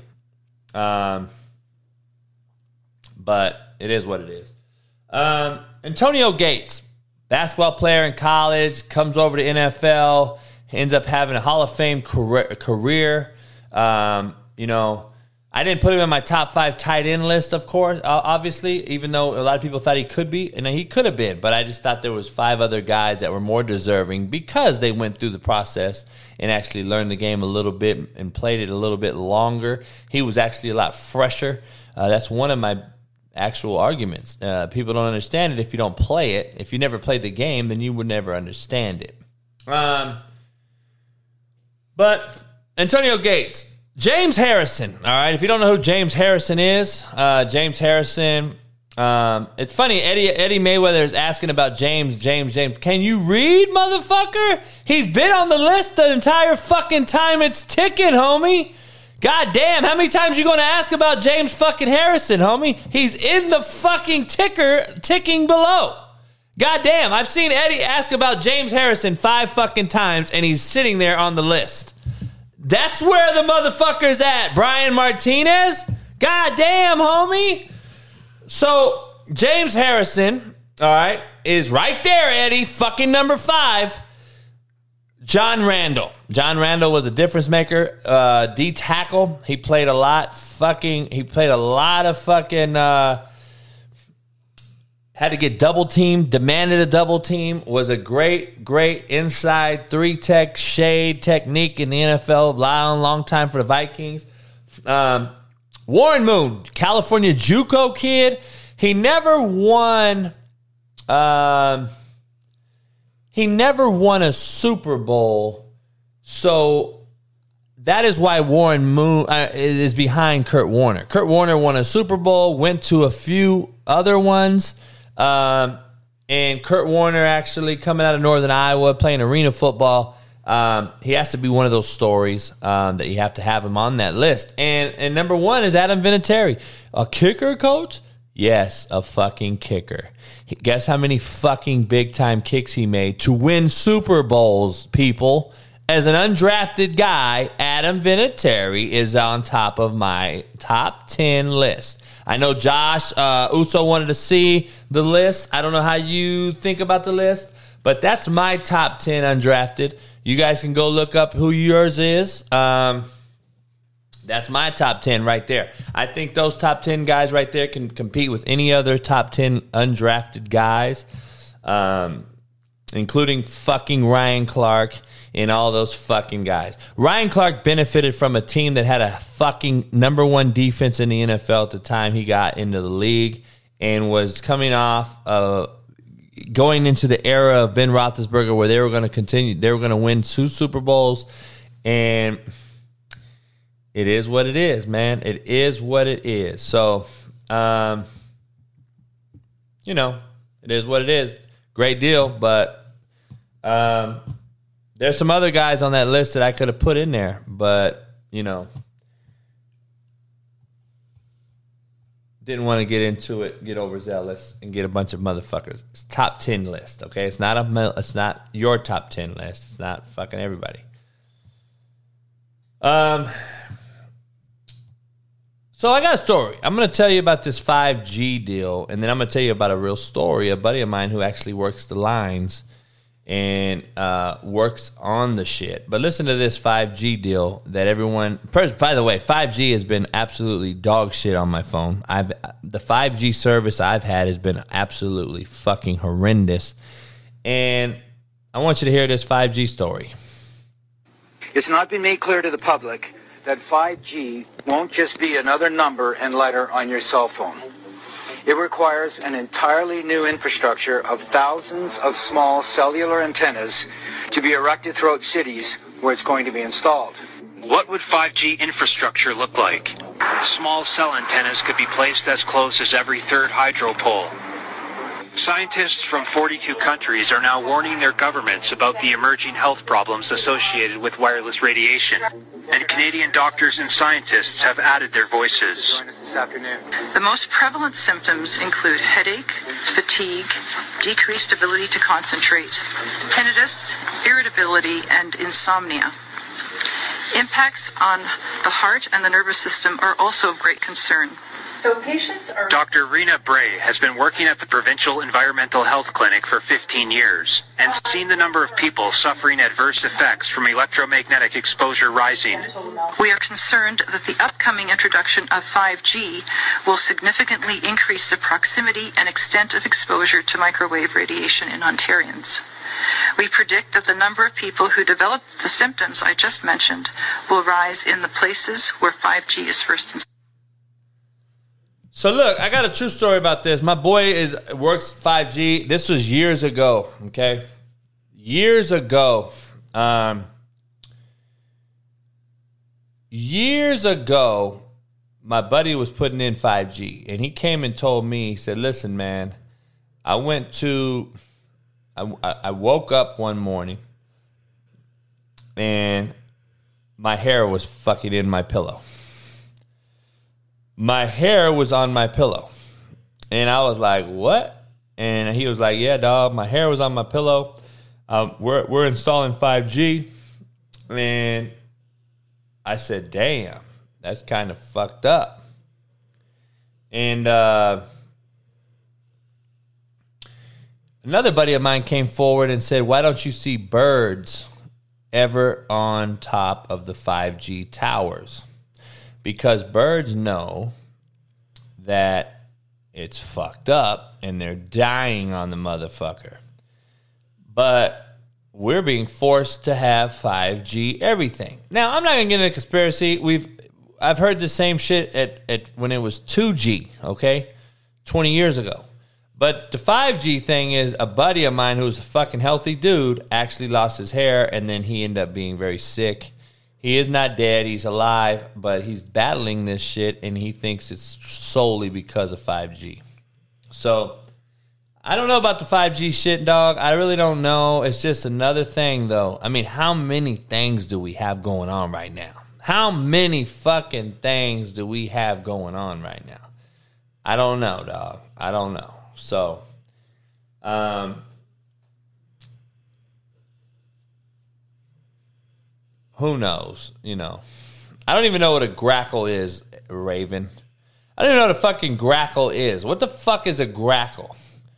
So far, you said a bunch of retarded shit on this show so far. And I'm just holding on because you made a fucking, you, you became a member today. So I want to give you a day before, you know, I don't want to assume that you're a slapdick.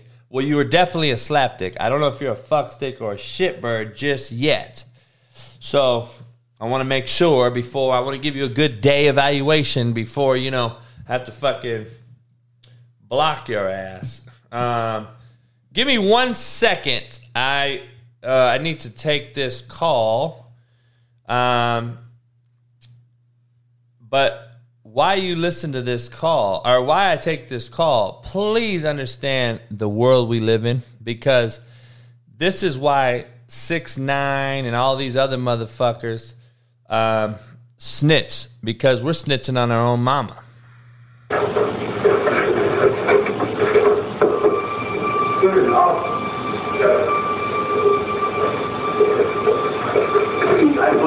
What's up, Paul? I'm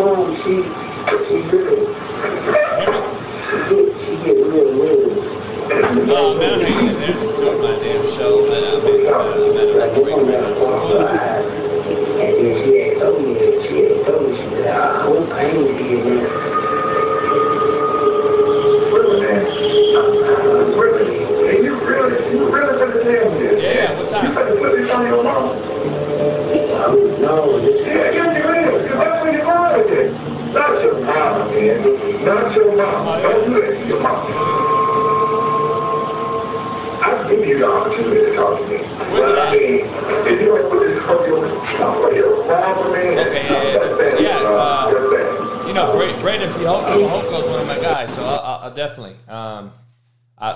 Come out there. Okay, definitely. The Pentagon, CNN's military affairs correspondent Jamie McIntyre. And Jamie, you got very close to where that plane went down. That's right, Judy. A short, uh, a, a while ago, I walked right up to next to the building. Was uh, f- uh, firefighters were still trying to put Okay, out the blaze. The, the fire, by the way, yeah, is still appreciate it. burning in some I'm parts look of the uh, I'm looking at Pentagon. a dog sitter And I took now a look at the kind of dog sitter huge gaping hole that's in this sideway. But from my close What up, the real Coach JB for the Hate Me Now, Love Me Later pod. This show is brought to you by Canna Dips. Use the promo code Coach JB for 20%. All right, all right, my bad. Um, that was my agent, actually. Um, so um, I've been, been invited to the San Diego Chargers practice this Thursday. Breaking news for all you fucks out there that will see me Thursday at the Chargers camp. So I'm going to go see my boy Breiden Fehoko. My Uso, I'm gonna go out to see him uh, Thursday and watch the Chargers practice here in Orange County.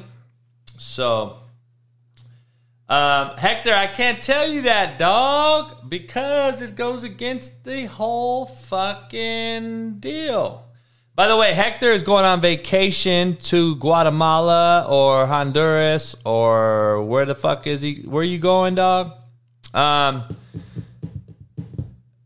and Hector will not be here for Friday's picks. He's going to try to get me some picks for you, though, um, for the weekend. So hopefully Hector can come up with that. No pressure, Hector. Um,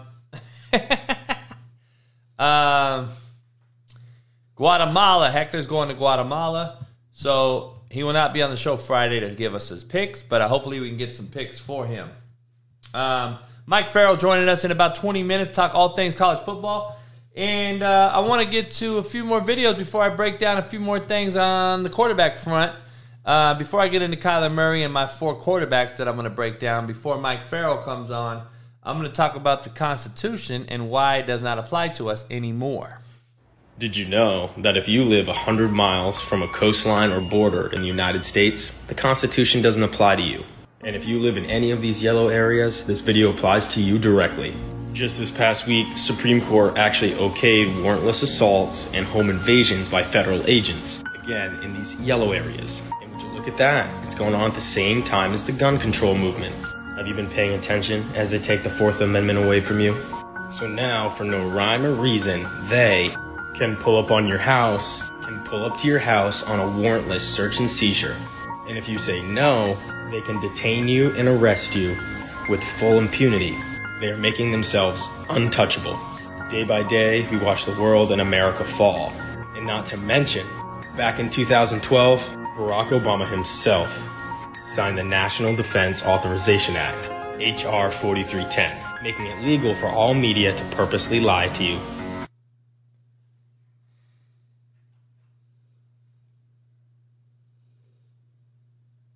Hey, I don't know. I'm just saying. Um, it's crazy. We're in a crazy world right now, man. Everybody out there. I don't know what to say. I just know we got some fucked up shit going on, and, and it's it ain't getting better. I, I mean, look at what Big Pharma's doing. You know, pharmaceutical we know makes billions and trillions of dollars because of pandemic scares and different shit. But just furthermore proving that quit listening to all the fucking media and go do your own fucking research. all of these conditions that we think happen to us are actually happening within us. because you deplete the body of raw materials. You know, we define depression in this country as an inadequate supply of serotonin, right? So if your serotonin is low, you're by definition depressed. So you would think the treatment would be to raise serotonin, but that's not what we do. We take people that are depressed and we put them on SSRIs, serotonin reuptake inhibitors, right? And what these do is they ration what little serotonin you have, right? So by definition, it never raises serotonin. So by definition, it never ends depression. So antidepressants by their own definition will never end depression. They will just keep it from getting worse. They'll keep you from going off a cliff. Man, it's so much shit. Oh, I know about research HR Bill 430 uh 4350. I know all about it, Paco. That shit's crazy too. That's Obama at his finest right there. Dog, all the presidents are puppets in a puppet show. That's just what it is. We we we all know that. I mean, it's just fucked up. Um we got mamas getting snitched on. We got we got kids snitching on their mamas. Um like imagine that. Like imagine that. I just want you to imagine that shit. Um Oh, dog. It, it fucking it's unbelievable. It makes no fucking sense. Um I'm going to break down my four quarterbacks real quick before Mike gets on. 20 minutes should be enough to break down four quarterbacks. I'm going to break down four quarterbacks every single day, okay? I'm going to break down four quarterbacks every single day, okay? And um,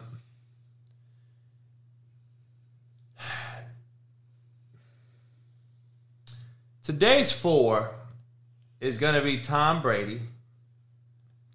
I'm going to put Tom Brady in the. I'm going to just. I'm going to break down Tom Brady first. Okay. Um.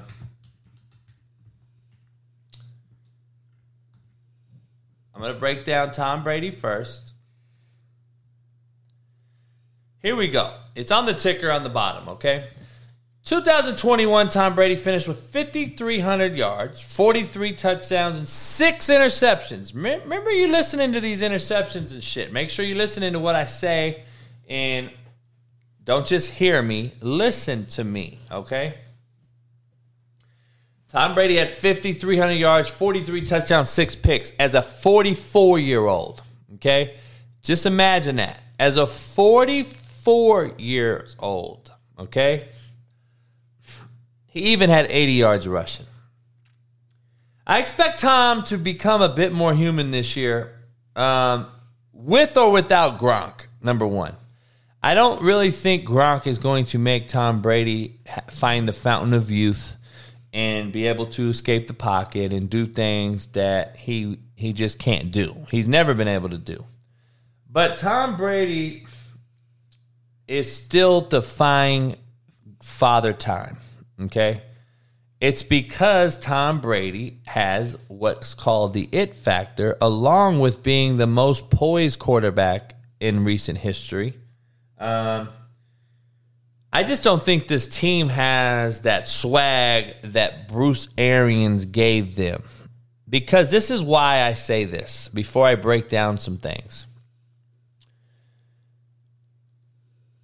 Bruce Arians was the only person to ever really get after Brady and check his ass in front of a team in a locker room.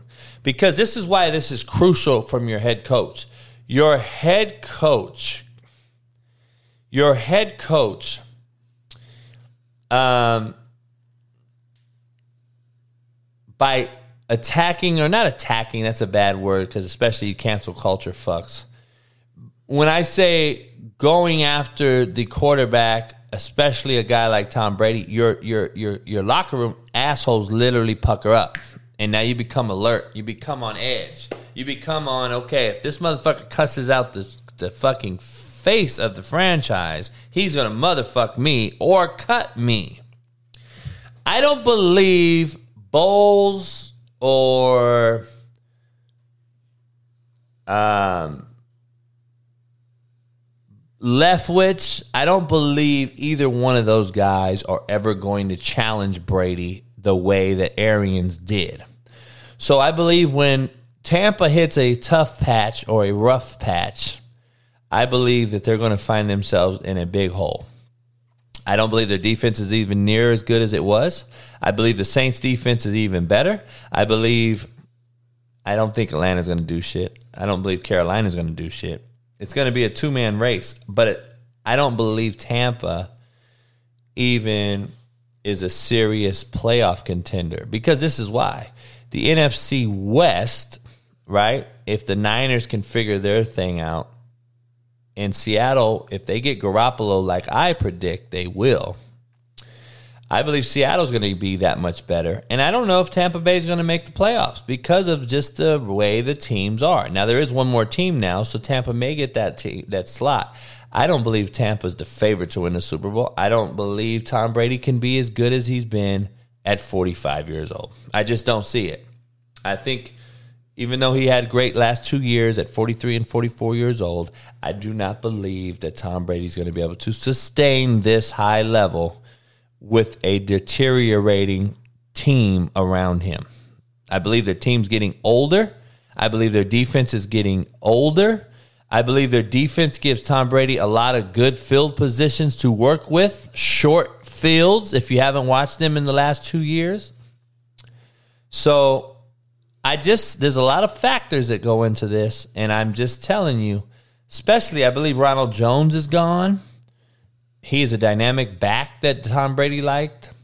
Um, Fournette is not a is not a guy, in my opinion, that's just the guy that's going to carry the load. Um, they're going to require Tom to throw the ball 50 times a game as the season gets older, and um, I think you're going to have problems. I think, and I'm in the minority on my uh, prediction on Tampa. Everyone thinks Tampa's the guy. Um, I'm just telling you, that's my opinion. I don't believe Tampa's going to be the same as you guys have seen them be. Um, so Tom is incredibly accurate with football IQ, high football IQ, poised beyond belief. He moves enough in the pocket like a real quarterback should. He climbs the pocket compared to escaping the pocket, like you see Kyler Murray do, like you see Lamar Jackson do, like you see Justin Fields do, like you see Carson Wentz do, like you see Baker Mayfield do. Tom climbs the pocket with his eyes downfield on reading the coverage.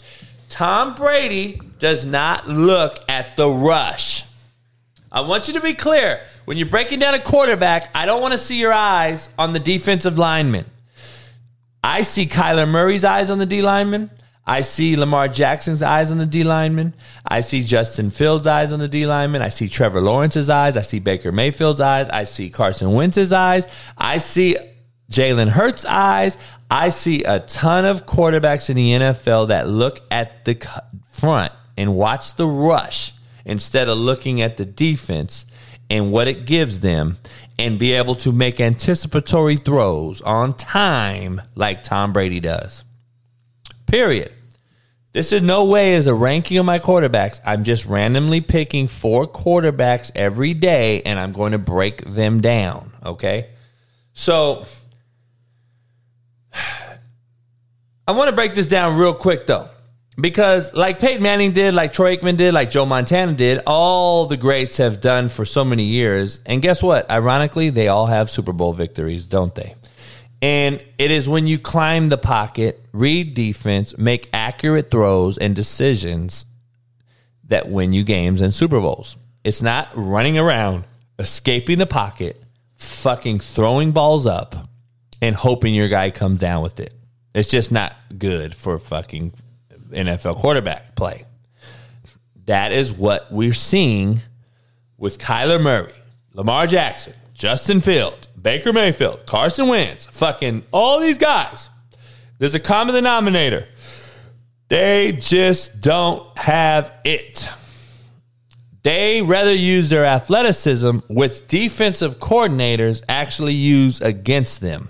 We are going to use your athleticism against you by stringing you out laterally and making you and now the defense changes, just so everyone knows. Contrary to everyone's belief out there, the defense changes when you escape the pocket.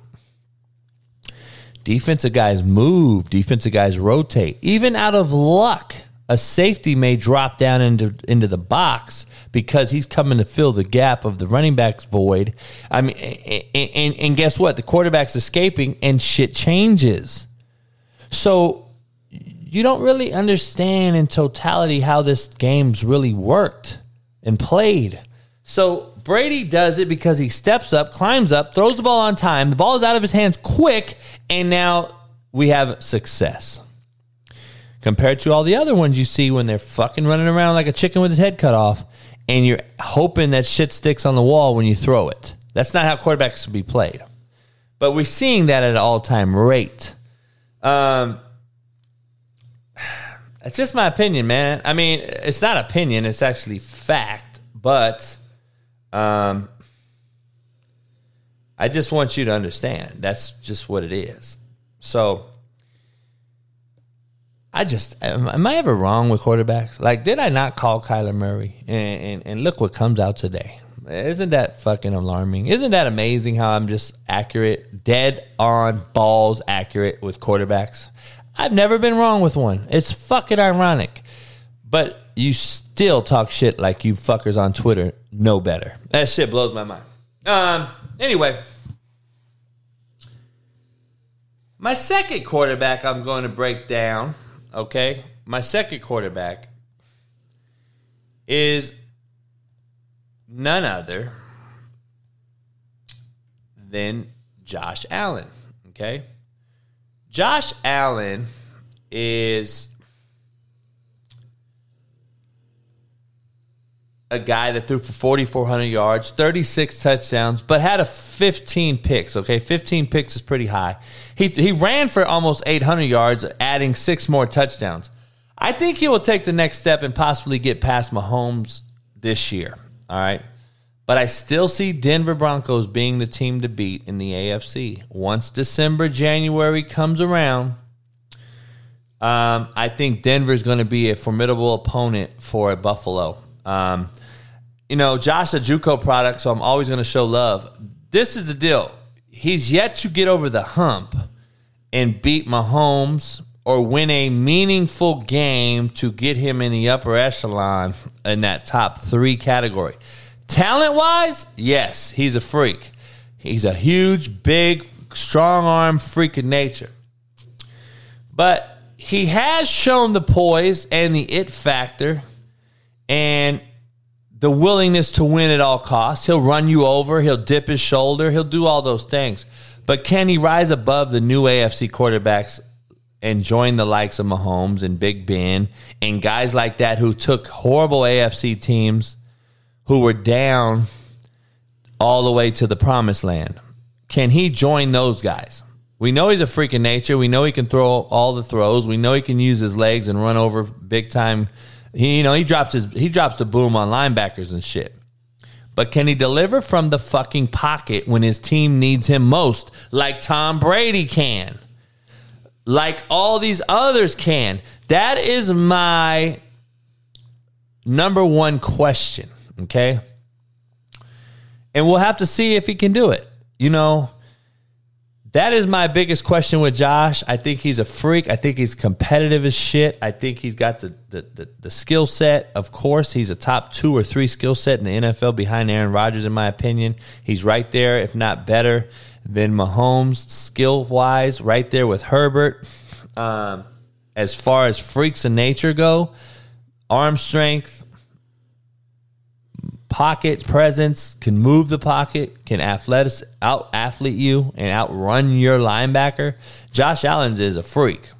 Um, I just don't know if he can get over the hump, the proverbial hump, or or, or, or whatever you want to call it. I just think he's gonna he has to prove that to us, and that's just where I'm at with it. Um, Number three on my list today, and then I'll have to do four after uh, Mike calls in probably. But Justin Herbert, all right? Justin Herbert, like Josh Allen's a big freak of nature, strong arm kid who can run. He can throw from different platforms, different angles. Unlike Mahomes, he's not going to escape the pocket and fucking underarm some shit and do all these things. But Josh Allen, more than Mahomes, is more is closer to Herbert and Allen are more similar than Herbert and Mahomes, in my opinion. I think he's more like Josh Allen. He's not quite as gifted athletically. He's close. He's not quite the runner as Allen is, but he's good enough. He had 300 yards rushing and another three touchdowns, so he can run. Um, but he's also a guy that stands in the pocket and delivers to all to his big receivers. You know, he's got Allen and William. He's got a good tight end. He's got a great running game. He, I believe, will use his much improved defense to win games down the stretch. That's what my opinion is. With the, the head coach being a defensive mind, minded guy, I think they're going to ask Herbert not to throw, turn the ball over. Let me, but let me let me break something down real quick though. Herbert and Allen combined threw for 30, t- 30 interceptions. Okay. That shows you the lack of experience compared to an Aaron Rodgers, a Tom Brady combined who threw for 12 interceptions. See, there's a difference because Aaron Rodgers threw what? Fucking, fucking six interceptions or four interceptions last year? Um, Tom Brady threw what? Six or 10 interceptions? I think, I, I don't know. I thought he threw more than six, but but all I know is the lack of experience still hits them kind of hard. 15 picks is too many interceptions because even though they threw 36 touchdowns, 15 picks is almost it's a it's a wash.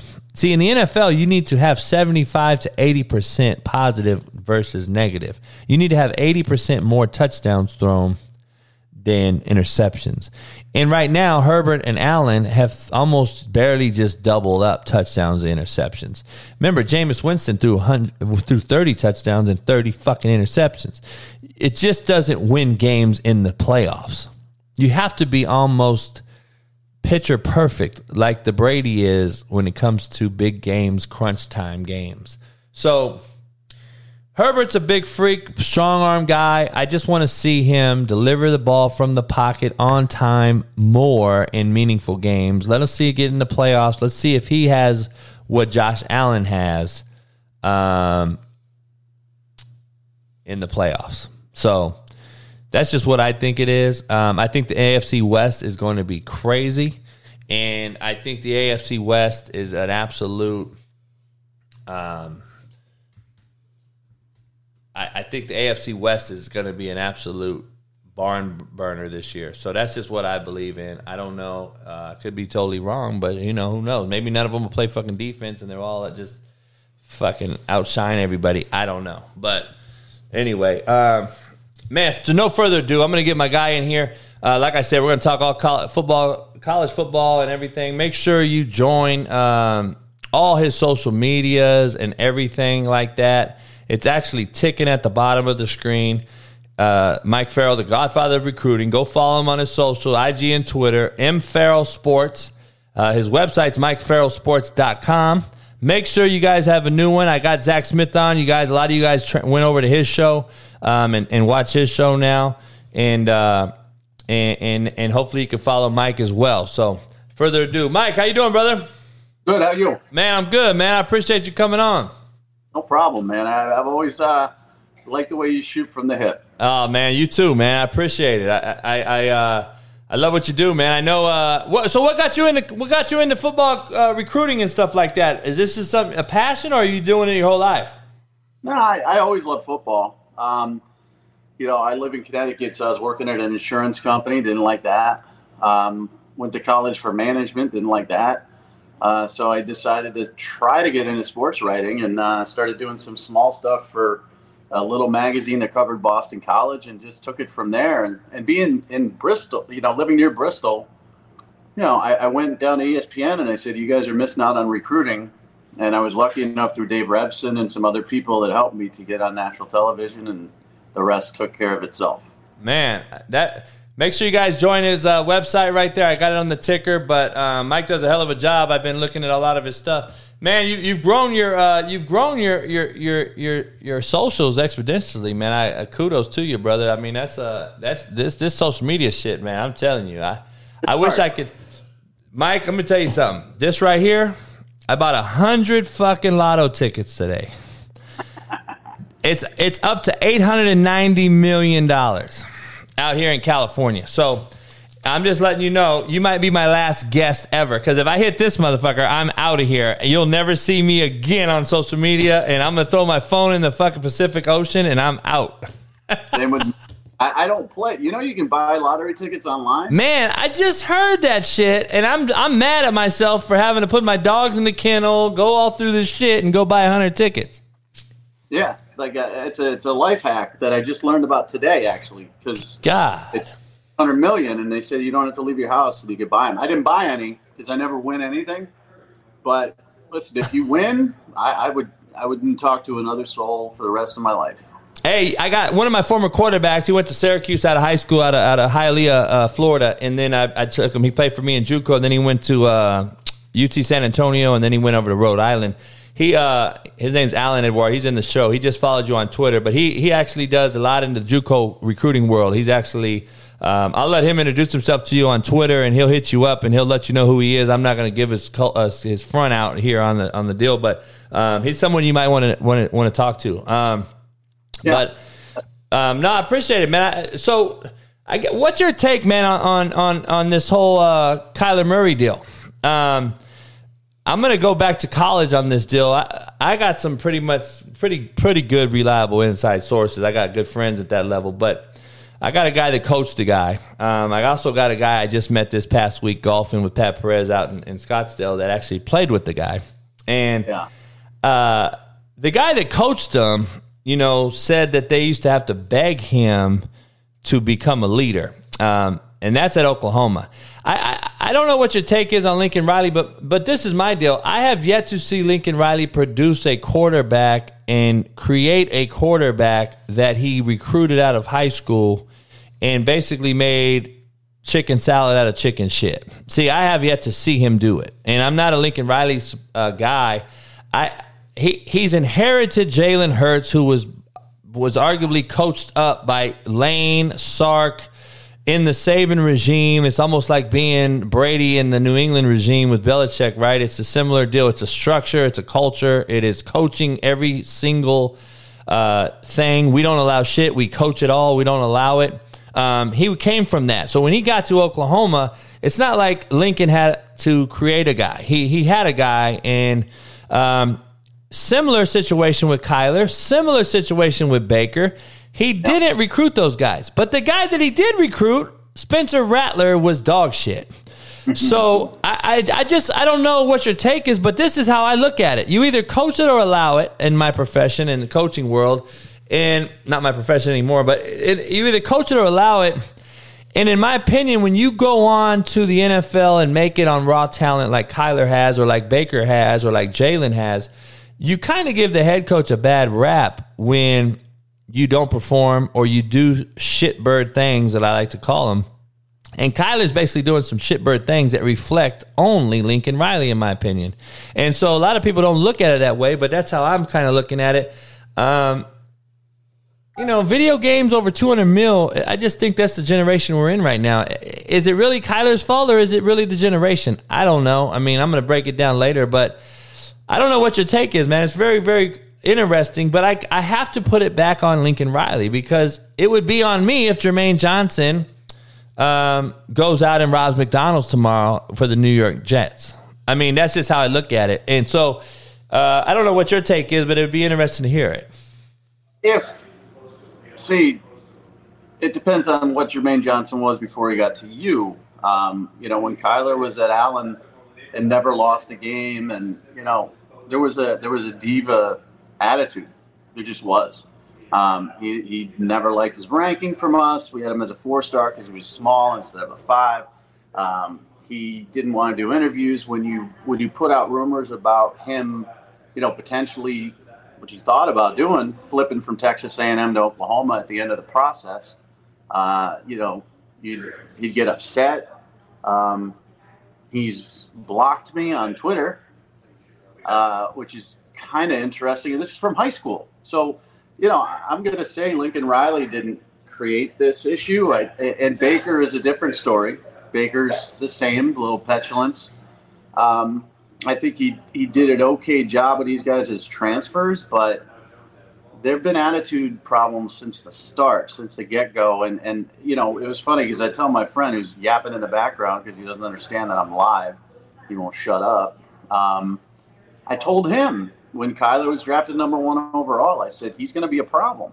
He's going to be, he's a talented kid. He's small as can be, but he's a talented kid, but he's going to be a problem. And then we saw the little, you know, petulance and pouty in the playoff last year and then you know taking down his social media is extremely immature and all this stuff it's not a surprise so they invested all this money into a guy who's not going to lead them it's going to set the, the franchise back 10 years so this kliff kingsbury kyler murray issue is, is not good for arizona at all and they're going to learn that this guy may get him one playoff win every couple of years but he's not going to win a super bowl and lincoln riley i agree with you you know to an extent. I think he did a good job with these transfers. Um, I don't think Baker Mayfield was coached up at Texas Tech, and I don't think Kyler was coached up at Texas A&M based on those regimes that he was that he was under.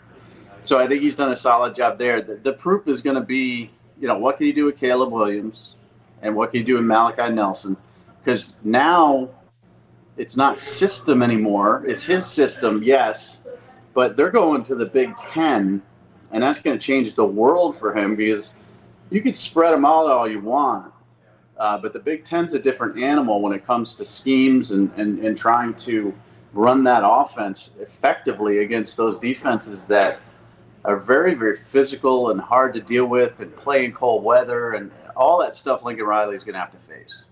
No, I agree. That, that, that's how I look at it too. Like, so I took major heat for Malik Henry. I'm sure you covered him in high school. So, oh. Yeah, you know, eh problem kid out of high school that that I couldn't really report on. Right, I, I knew what he did to get kicked out of high school. I knew what he did to get kicked out of IMG. I knew when he went back to California, nobody wanted him.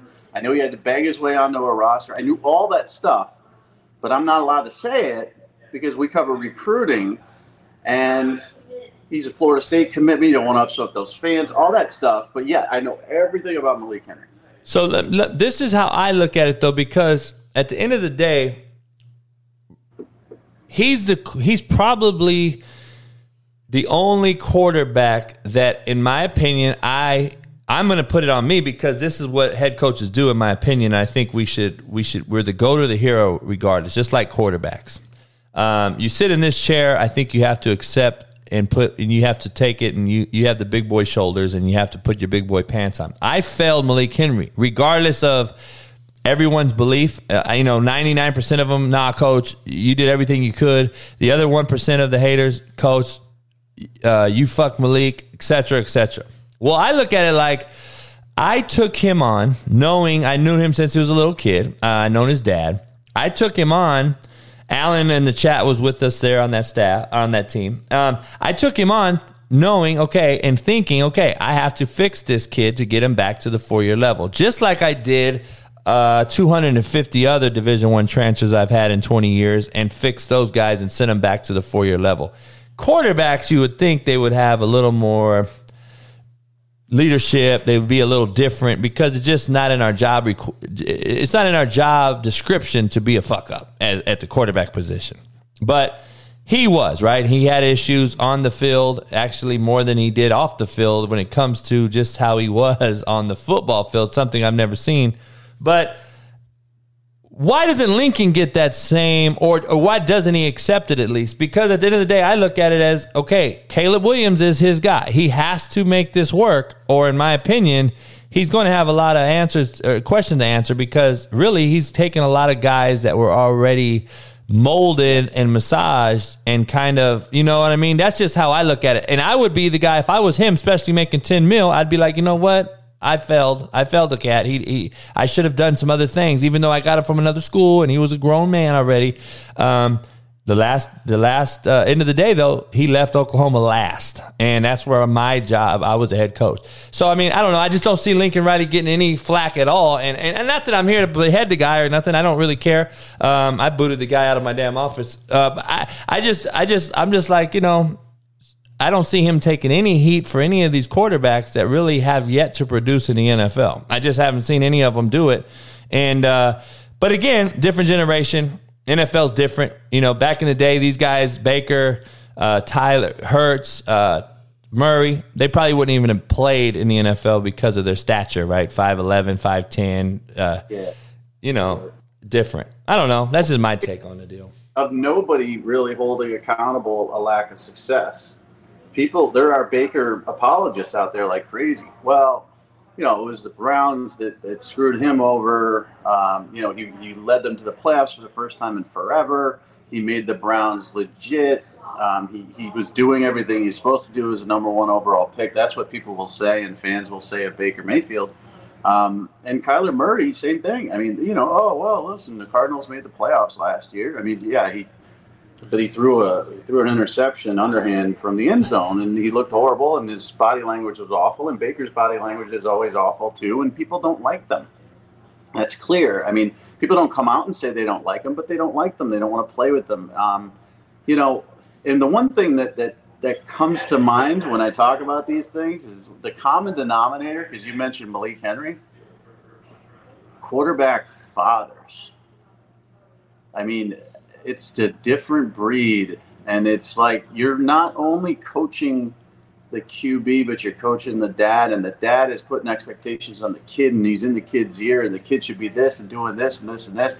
And sometimes the kids go crazy from all of that direction on that side, and and they're actually good kids, but they get caught up in it all. So I'm going to be very very curious to see how helicopter dads impact this situation in at USC because you know Caleb's father talks quite a bit about stuff, and I'm not sure if he and his son are on the same page with what one's saying and the other's saying. Because I, I got some flack from Caleb about something that his dad said in the LA Times, and you know, now here's the opposite. So I like that you're taking, you know, saying, you know, mea culpa, I didn't get it done, because Matt Corral was as big of a mess as Malik, and Coming out of Poly. and and a bigger mess than Kyler or Baker or, or you know, any, but it could have gone the same route. And he ended up finding the right home. You know, he committed to USC, they dropped him. He committed to Florida, they dropped him. He got an Ole Miss pre Lane Kiffin and found Lane Kiffin, and Lane Kiffin and he sort of clicked. And and to to his credit, his dad sort of backed off and said, "I'm not a quarterback guru.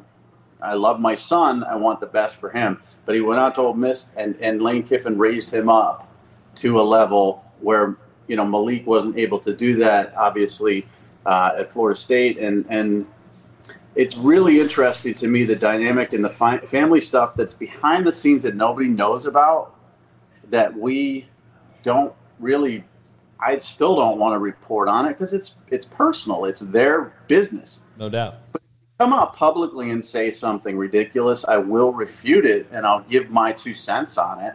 Um, but there's so many dynamics behind the scenes when it comes to coaches versus parents versus kids. Um, Lincoln Riley, I don't know. Okay, I don't know him at all. Uh, he doesn't follow me on Twitter. I've asked for him to follow me through coaches and stuff. I've asked him to do interviews on signing day. Never got a response. I don't know him, but I know that the scrutiny out there is going to be pretty harsh if Caleb Williams doesn't deliver. And Malachi will uh, Malachi Nelson, who's the number one quarterback and number one player in this class, is better. Um, so he's got a decision to make. Caleb, he lured, you know, but Malachi Nelson in in two years could be the better quarterback and should be starting. So then he's got to juggle that. It's going to be interesting. Now it's an interesting topic, man, because you say Lane and, and Sark, both real good friends of mine, and, and it's ironic we all kind of raised up together, kind of me and Sark JUCO together. Uh, you know, I talk to Sark quite often, Lane as well. You know, we we we screw around a lot. It's funny because we're we're cut from the same cloth in the regard of getting the player to run through a wall for you. And if you, you know, the kid, like you just said, Corral had issues, but Lane ends up getting them right.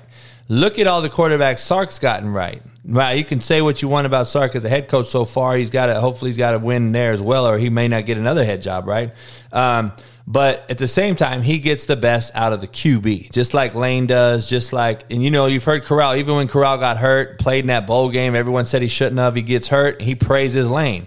So it looks like he's totally bought in and flipped what he was in high school, coming from Long Beach Poly and different places. And and I, and I know, huh? Hundred percent, he flipped. I mean, just to polar opposite. Like a lot of these, a lot of these kids that are, you know, they're turds in high school. They turn out to be college turds and pro turds. And it's no surprise to me. This is why NFL teams always ask me questions before the draft of what do you know about this kid and what do you know?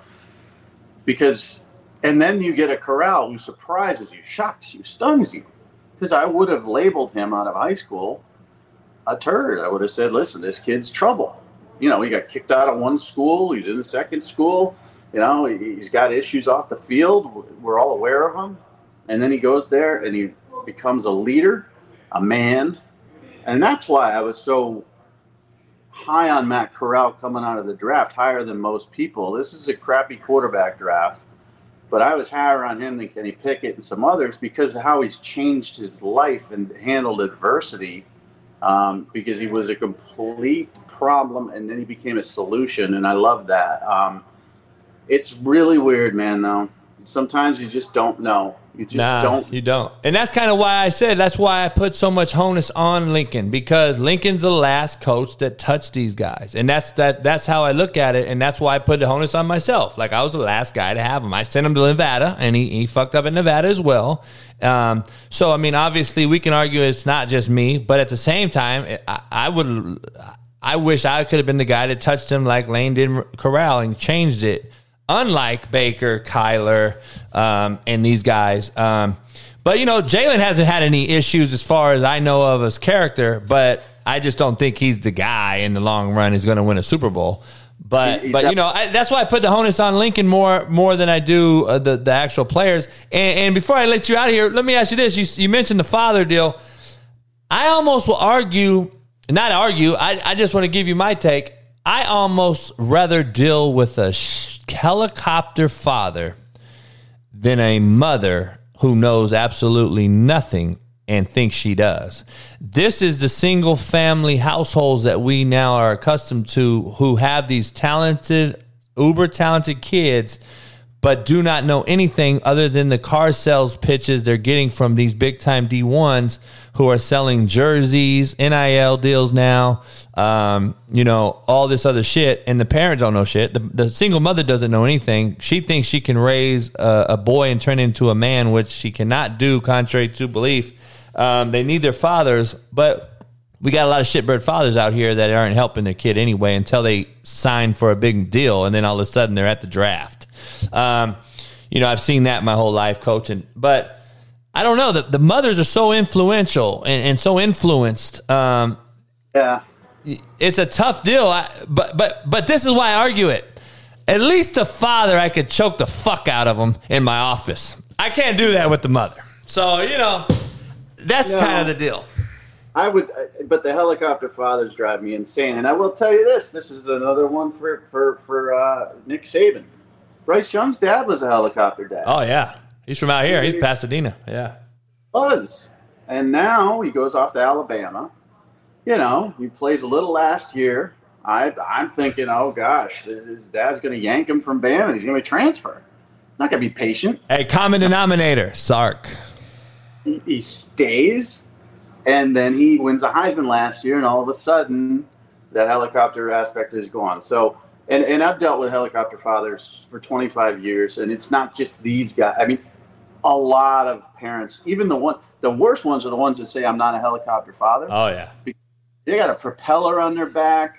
You know, I mean, it's like you are legit a helicopter dad. I would rather deal with the moms, but I I get not, I'm not a coach from an analyst right, perspective. Right, right, right, right. right. Moms, because the moms, like at least I could football talk her into confusion. Sure. It, the dads know everything. They think they know everything. They got the X's and O's and all this other stuff, and there's just no way to say, "Listen, your son's got a little bit of a wind up. He's not that big. You know, he's the number two player in the country, by the way, Bryce Young. Yeah, number two. Yeah, uh, eh, eh, and you want him number one, and I'm giving you a couple reasons why he's not number one. But number two, and you're complaining, it just gets nutty. It gets crazy. So the moms, I could be like, "Wow, listen, this is just how it is," and you know, he really needs to work on his uh, his release point and his his trajectory and his arm, and she'd be like, "I, I okay." California or Texas right now? Uh, California quarterbacks are. It seem like every single one of them's a Heisman candidate right now. Uh, C.J. Stroud, Upland kid, right up the street here from Bryce. DJ, if he has a great bounce back year, Mod- Bryce and DJ played against each other all through high school. Um, you know what? California is on a on a on a big upswing with quarterback play. Nico's coming out, a kid I coached, uh, went to, went to college with his dad, going to Tennessee, signed a huge deal. Um, where do you rank California right now in recruiting from somebody that does it on a daily basis uh, with any other state in the, in the union? It's back. It's, it's back. You know, I mean, uh, the, the, the, finally, it was it was a drought there. You know, quarterbacks. We had that. We had that. We had that. Um, you know, the southeast run for a little. We had the Texas run forever, of course. You know, and then you had the southeast run, and you had the Georgia run. Yep. You know, with Fields. Yep. And California is still nothing. Still, you know, average guys and Yep. guy. And all of a sudden, you know, you're talking about all these guys you talk about with uh, Malachi. There's a 2024 kid who's a five star is going to go to Georgia. It's really cyclical, um, and California is back. So I would take California in a second in a heartbeat over over Texas. And Texas has good quarterbacks. I mean, Cade Klubnik is, is extremely talented. Um, you know, Texas A&M got the Weigman kid last year. He's a talented. But California for sure is on the upwards trajectory, um, similar to, you know, the, the back in the Kyle Wright, Jimmy Clausen days, and those are two busts, not busts, Jimmy Clausen bust. Yeah.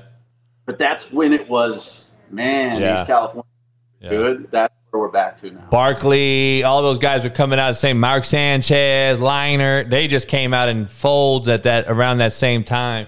So I, I was coaching high school at that time out here, so I, I, we had to play those guys actually. Uh, then Sam Darnold came, and then uh, he went to you know San Clemente when, when I was coaching at Long Beach Cabrillo High School. So we we had to play them t- guys twice, and so he beat us last second.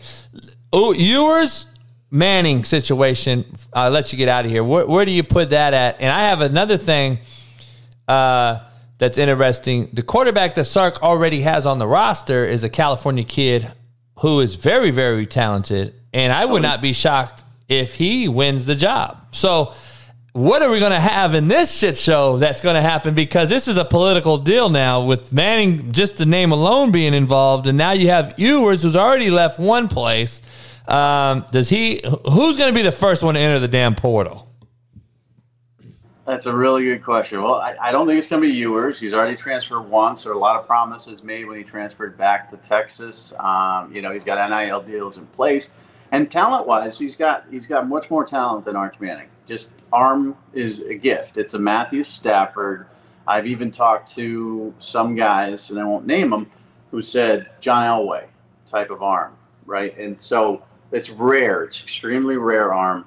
Um, if he can stay upright, he's going to put up crazy numbers and he's going to be extremely good. I don't know what's between his ears. You know, that's hard for me to evaluate. Uh, but I do know talent wise, he's the guy. Uh, will a Manning transfer? Sure. Eli transferred from San Diego to the New York Giants. Um, if it's not the right fit, he'll transfer. Uh, and the Cali kid's gone. Just it's just too political. It's just, I mean, you got to take care of Arch. You got to take care of Quinn. You don't have time and, and the ability to take care of who could be a Cam Newton type of player. Yeah, Um, yeah, exactly. Going to go back to the West Coast and he'll find a home out there and he'll be great. But I, I think Ewers for two years, then Arch. But I think Arch is going to have a lot to live up to if Quinn Ewers plays the way he can because he's just rare, rare arm talent. Two questions for you. I'll let you get out of here from the crowd here. What what recruit surprises you, whether it's good or bad, uh, that you've that you've watched talent talent you've watched over the years that have actually surprised you, whether it's damn he's what I thought or maybe he wasn't what I thought. I would think that the guys that stick out to me the most are, are you know, it's not the five stars that suck. It's it's not the the the Garrett, you know, Gilberts of the world that, that should be great and weren't. Um, it's it's more the two stars, man. That that Make it to know, the Super Russell- Bowl. Russell Wilson came along at a time where short quarterbacks were not wanted, not needed at all. Um, he had two offers, NC State and I think Duke as a quarterback. Um, and he was, everybody else said you got to switch positions. Um, and, and I had him as a two star because I didn't know if he was a, a, anything better than that as a wide receiver. And he goes off to NC State, Wisconsin, the rest is history, blah, blah, blah. Um, you know, it's those, you know, and there's always reasons, always reasons. Antonio Brown was a two star. He played quarterback in Florida. Oh, what are you guys doing? I'm live. idiots. I deal with idiots. He just threw the he threw the ball for my dog and he knocked over a picture. I, just, I can't deal with idiots. I couldn't try it. I couldn't even try Well, it. don't throw the ball.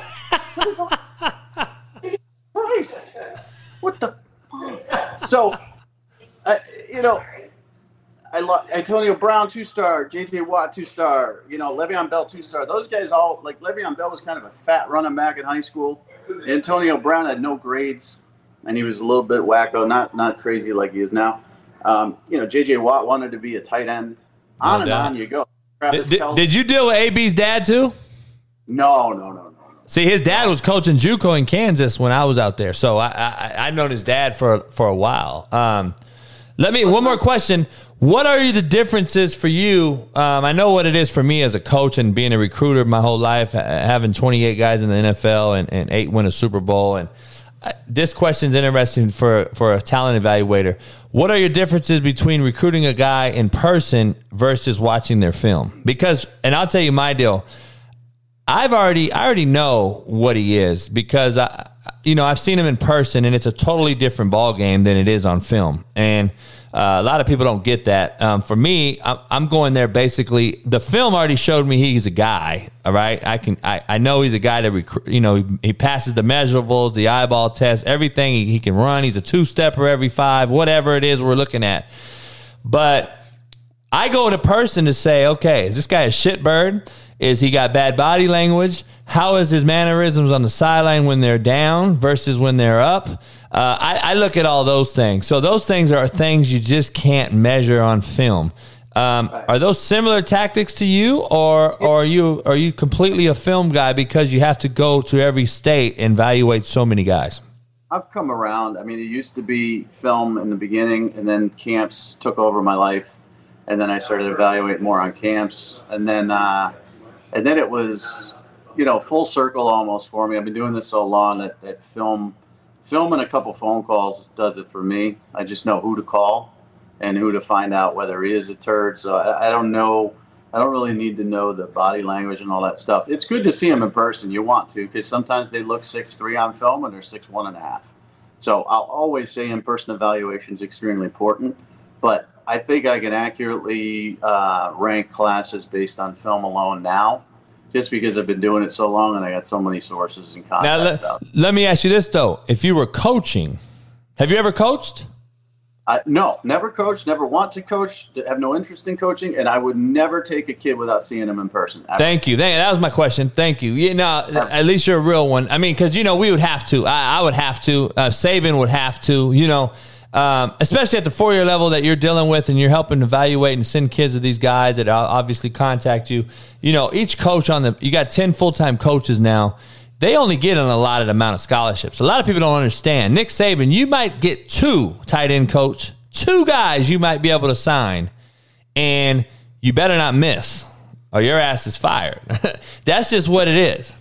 COVID was the year where a lot of kids had to be taken without seeing them in person. Sure. And we're going to see it. We're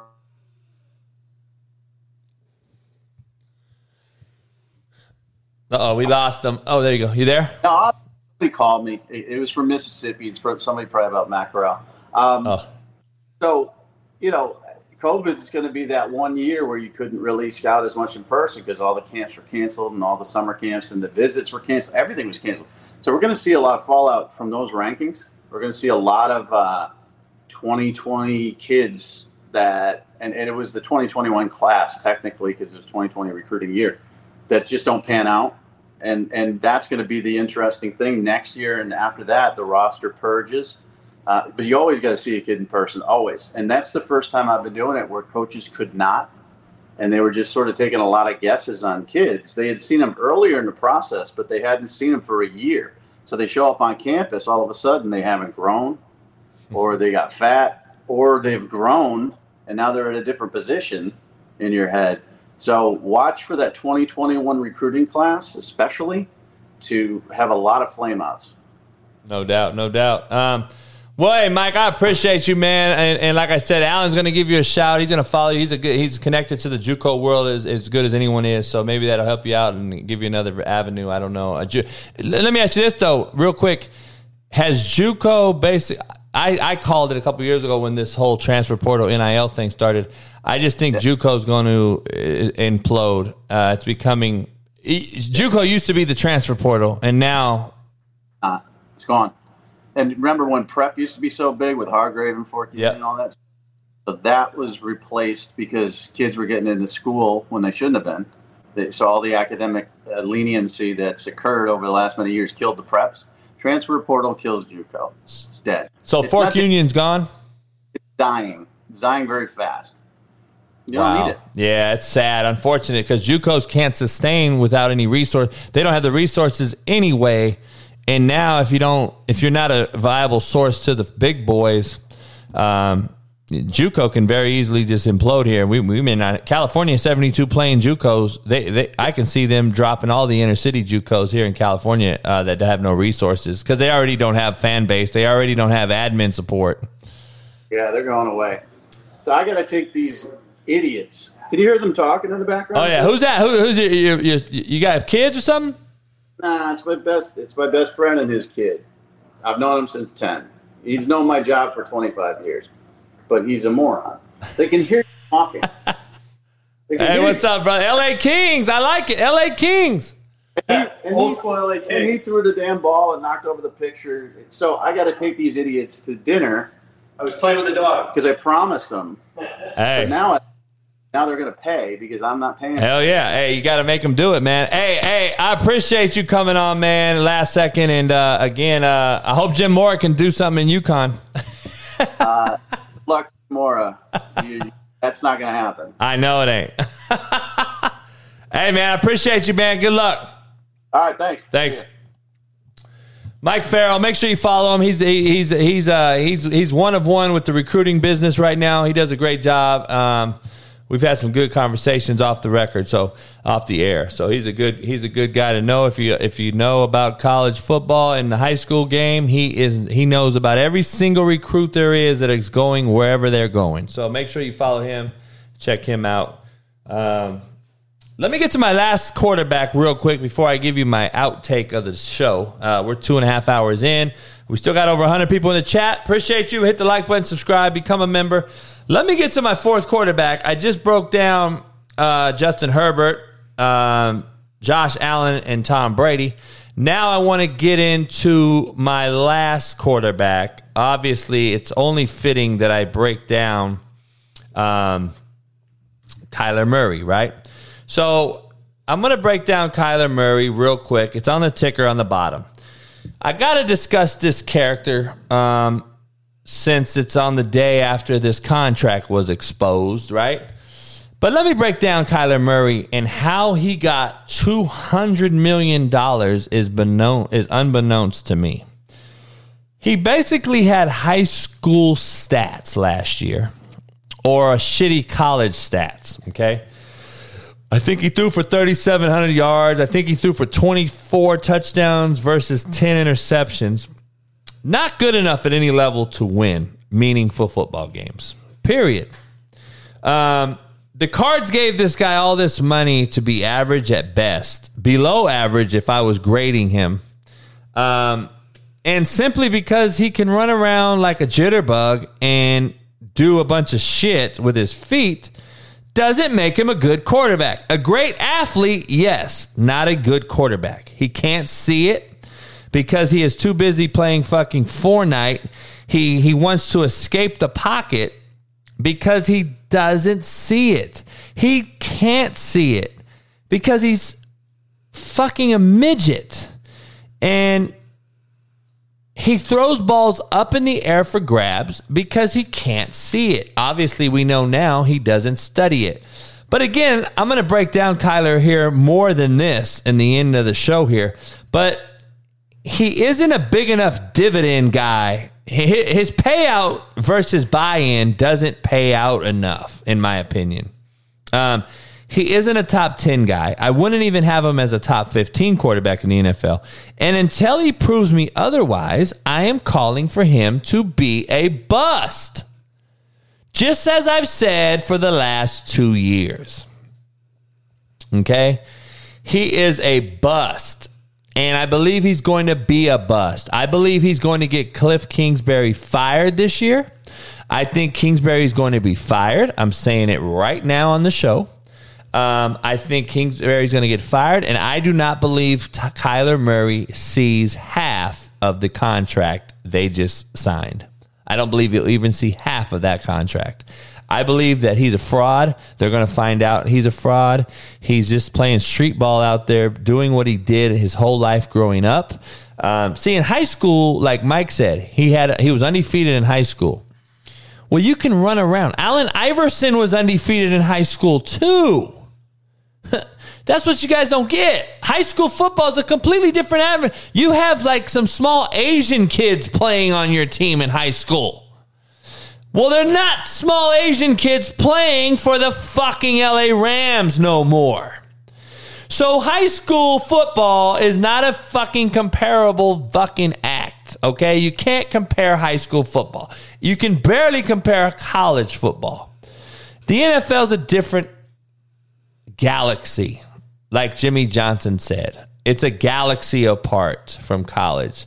It's a world apart from high school. So I, I, I'm just telling you. I want to make sure you're clear and understand this thing. Okay. Yes, Lucy, Kiffy's fired. That motherfucker is shitty. Um, I'm gonna break down. I'm gonna break down some shit real quick as we enter the uh, the end of this. As we enter the fucking transfer portal on the end of this show, make sure you hit the like button, subscribe, become a member. We're two hours thirty six minutes in here. I appreciate you guys. Um,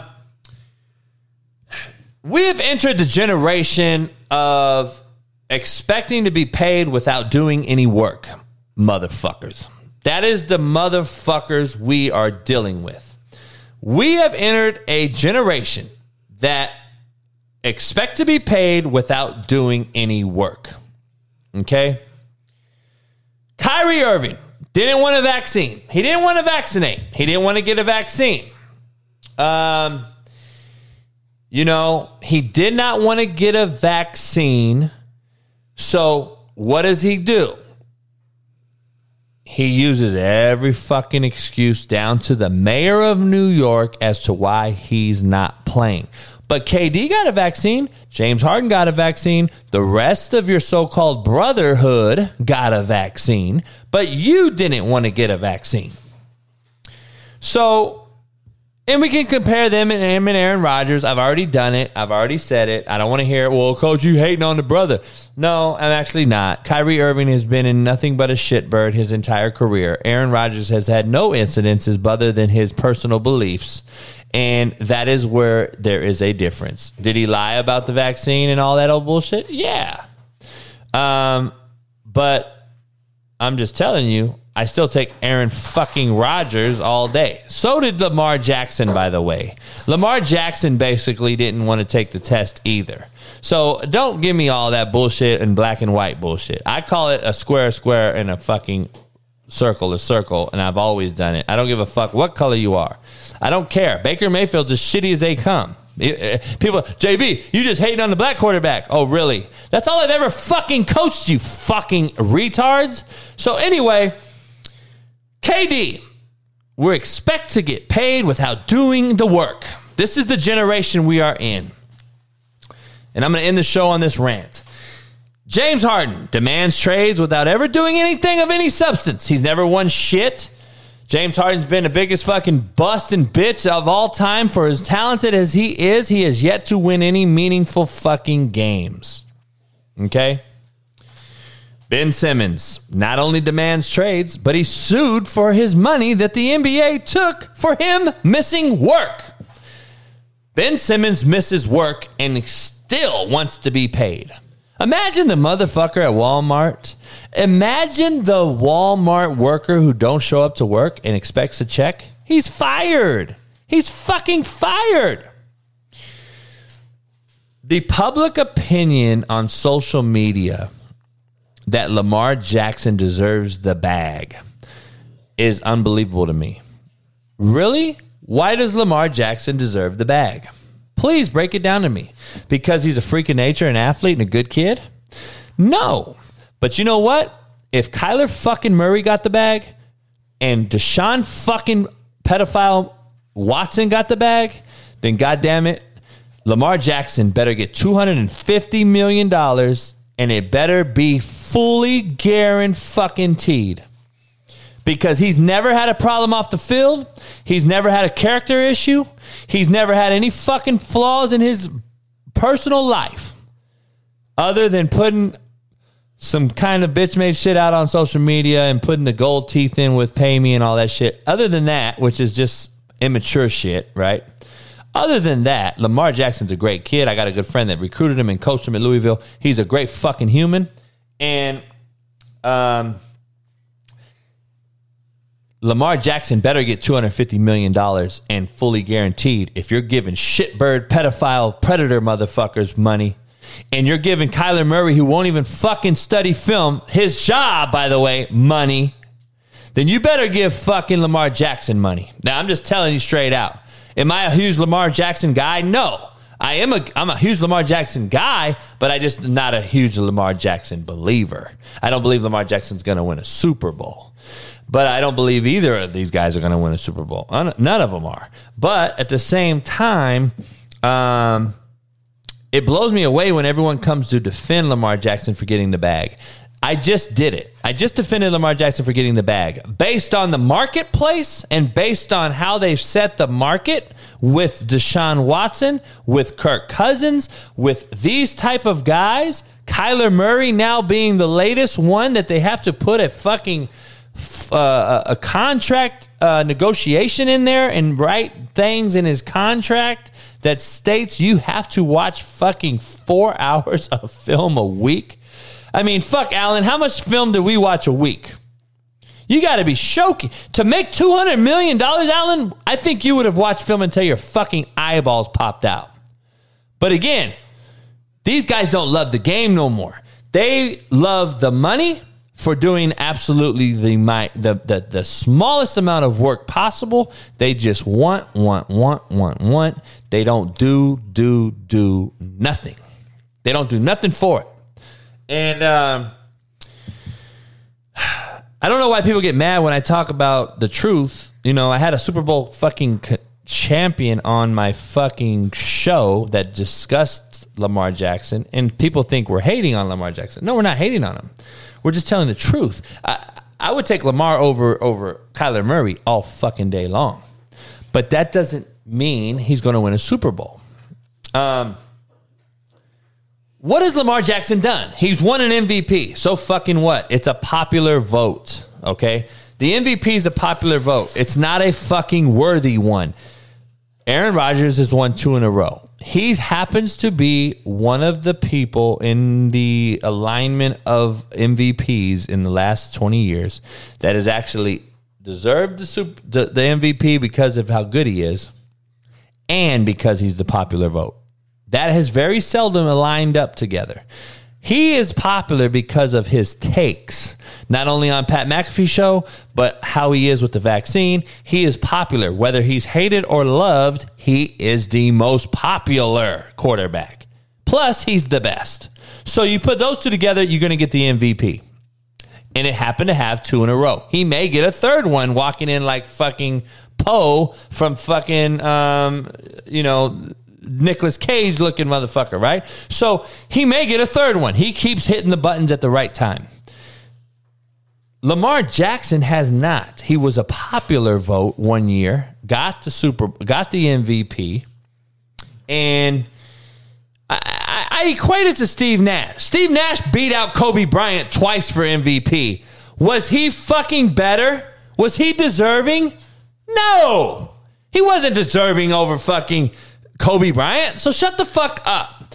Liz Cambage came out today and basically demanded a trade, which in the WNBA they call it a divorce. They call it a divorce. Has you ever heard of some shit like that in your life? Liz Cambage has divorced the LA Sparks and demanded a trade. See again, we expect to be paid without doing any work.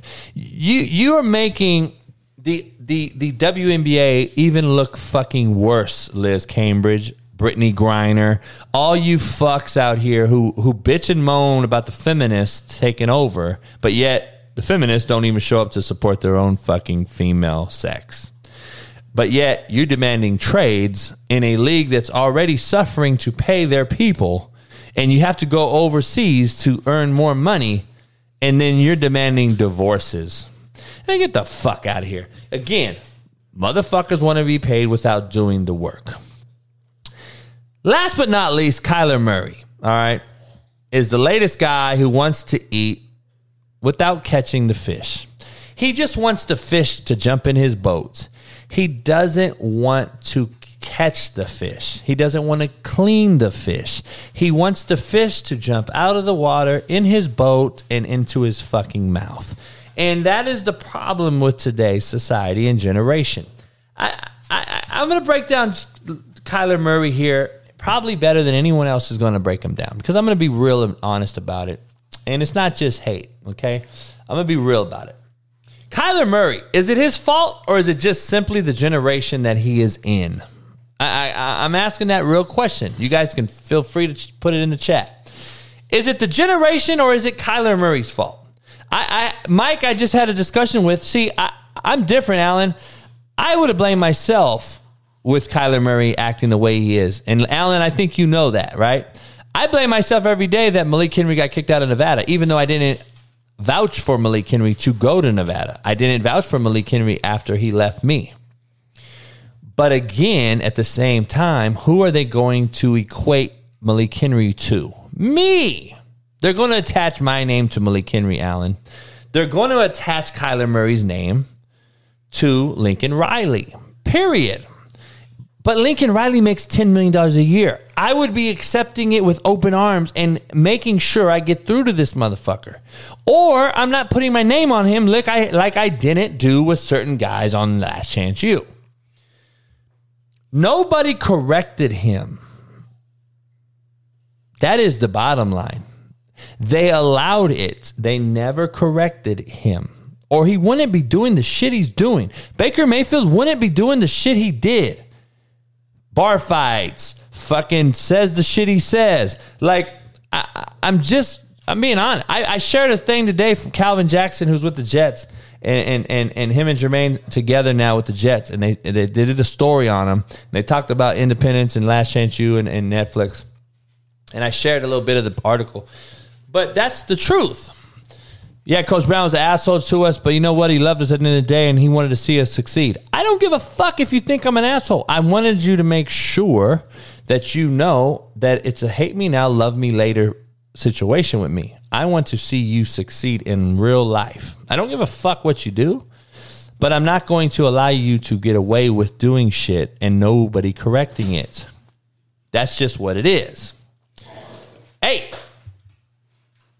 God damn it. So, is it something just simply in the fucking water these guys drink, or is it the generation? like, I'm curious because is it no parenting? Is it no youth coaching? Is it no high school coaching? Is it college coaching in the Lincoln Riley situation? Did Lincoln Riley get any of his quarterbacks better that he has coached? I just broke it down with Mike. Jalen Hurts was already game ready coming from Alabama. Murray was already game ready. Baker Mayfield transferred. He was game ready. He had a freshman by the name of Spencer Rattler. He, he's been horribly trash. He took another one with him in Caleb Williams. So let's see how this all unfolds. I do know that Lincoln allowed a bunch of shit instead of coaching it. It is evident in how Baker acts, how Murray acts, how they have stalemated in the NFL, and how they have failed to get better year to year.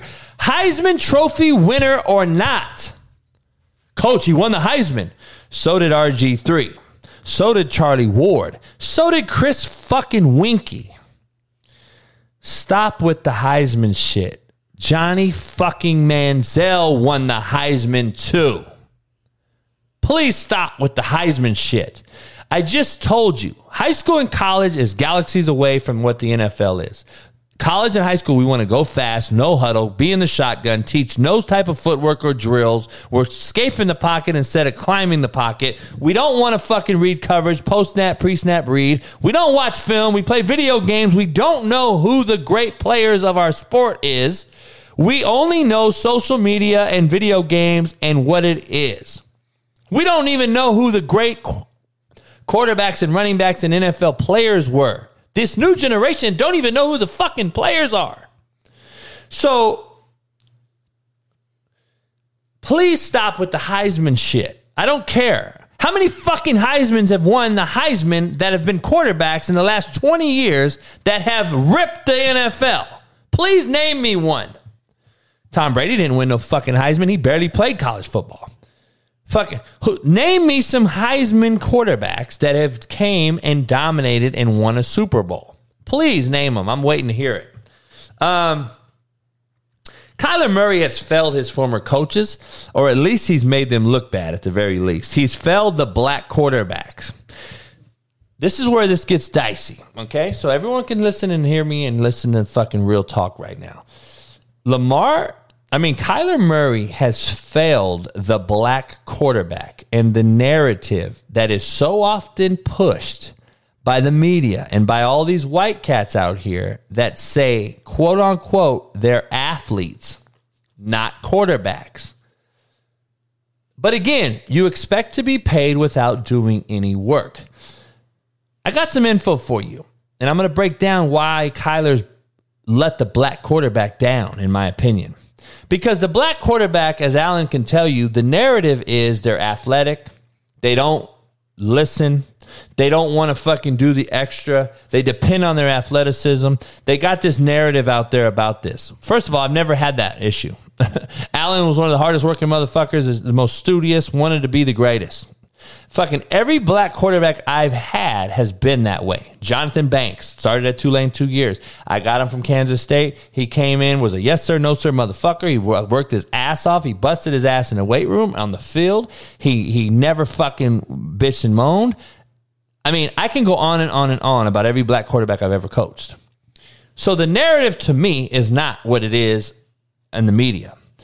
But we're going to continue to give this narrative at the major NFL level because Kyler Murray's of the world refuse to do the work and still demand the money.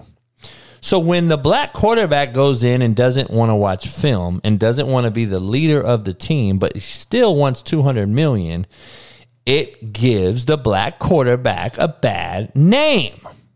So all the young brothers that are coming up right now are going to continue to be tabbed as the athlete, quote unquote, not the quarterback, not the leader, not the guy with the it factor. That is the sad part of it, but it's reality. And and and perception is reality in this business. And my friend actually coached him at, at, at Oklahoma, okay? And I want to just break this down he's been around them. And I just met someone this past weekend who I cannot say his name, but he actually played with Kyler Murray. And he told me some pretty concrete evidential news that already just cemented my thoughts as to why I say the shit that I say. Once again, have I ever been wrong with a quarterback? No, I haven't. Maybe I know what the fuck I'm talking about, you fucking Twitter gurus. This guy rather play games, not the game and, but yet still wants his money. That's the problem. He wants to talk shit. He wants to play victim, but he doesn't want to earn the shit. It's embarrassing that the Cardinals did this. And I want to break something down to you real quick, uh, Alan. The Cardinals just woke up the locker room as to why they're having to put this shit in a contract. The Arizona Cardinals locker room JJ Watt led locker room, who I just actually played golf with, was just awoke, awakened, however you want to say it. Because this is a slap in the fucking face to that locker room. And now these guys who play for him, JJ Watt on defense, all those wide receivers, the offensive line, I see an absolute debacle and a bad shitstorm happening in Arizona this year. I predict Kingsbury gets fired. Kyler never sees half of this contract money, and this team turns into the old Cardinals right before our very eyes. Remember the video I showed Kyler Murray's hairstylist, Alan? Remember that shit? He wanted that shit for free. Like, this is the motherfucker he is, homie. That's what I'm saying. You motherfuckers all want to anoint him as this and this. No. He's the reason why black quarterbacks get a bad rap. Instead of being the voice for the platform, he wants to be the voice of being a fucking shitbird.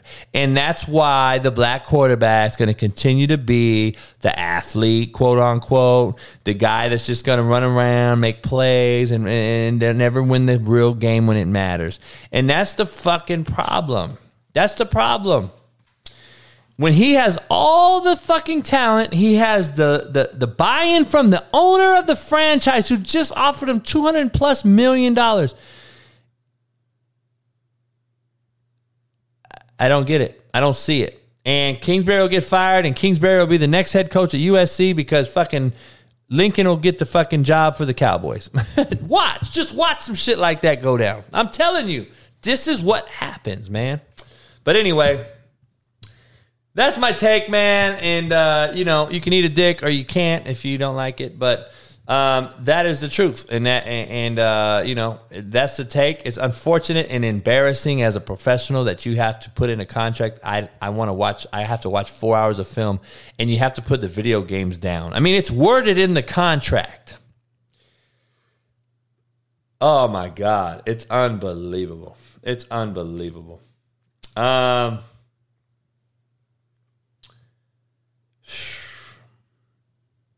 Eddie, that's the way you just spelt pieces.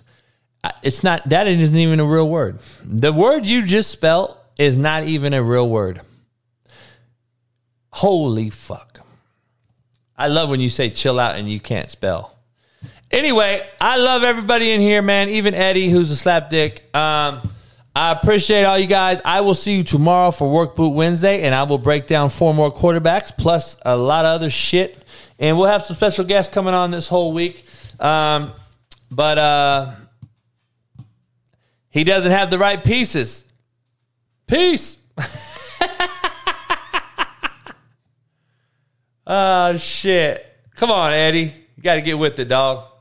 Hey, Google the fucking word, Eddie, before you say it. Hey, man, I'll see you guys all tomorrow. And uh, make sure you head on over to cannadipscbd.com. CannadipsCBD.com. Tell them Coach JB as the promo code gets you 20% off. Bluetooth.com and betonline.ag. All proud sponsors of the Hate Me Now, Love Me Later show. Appreciate everybody. I'll see you tomorrow. Peace.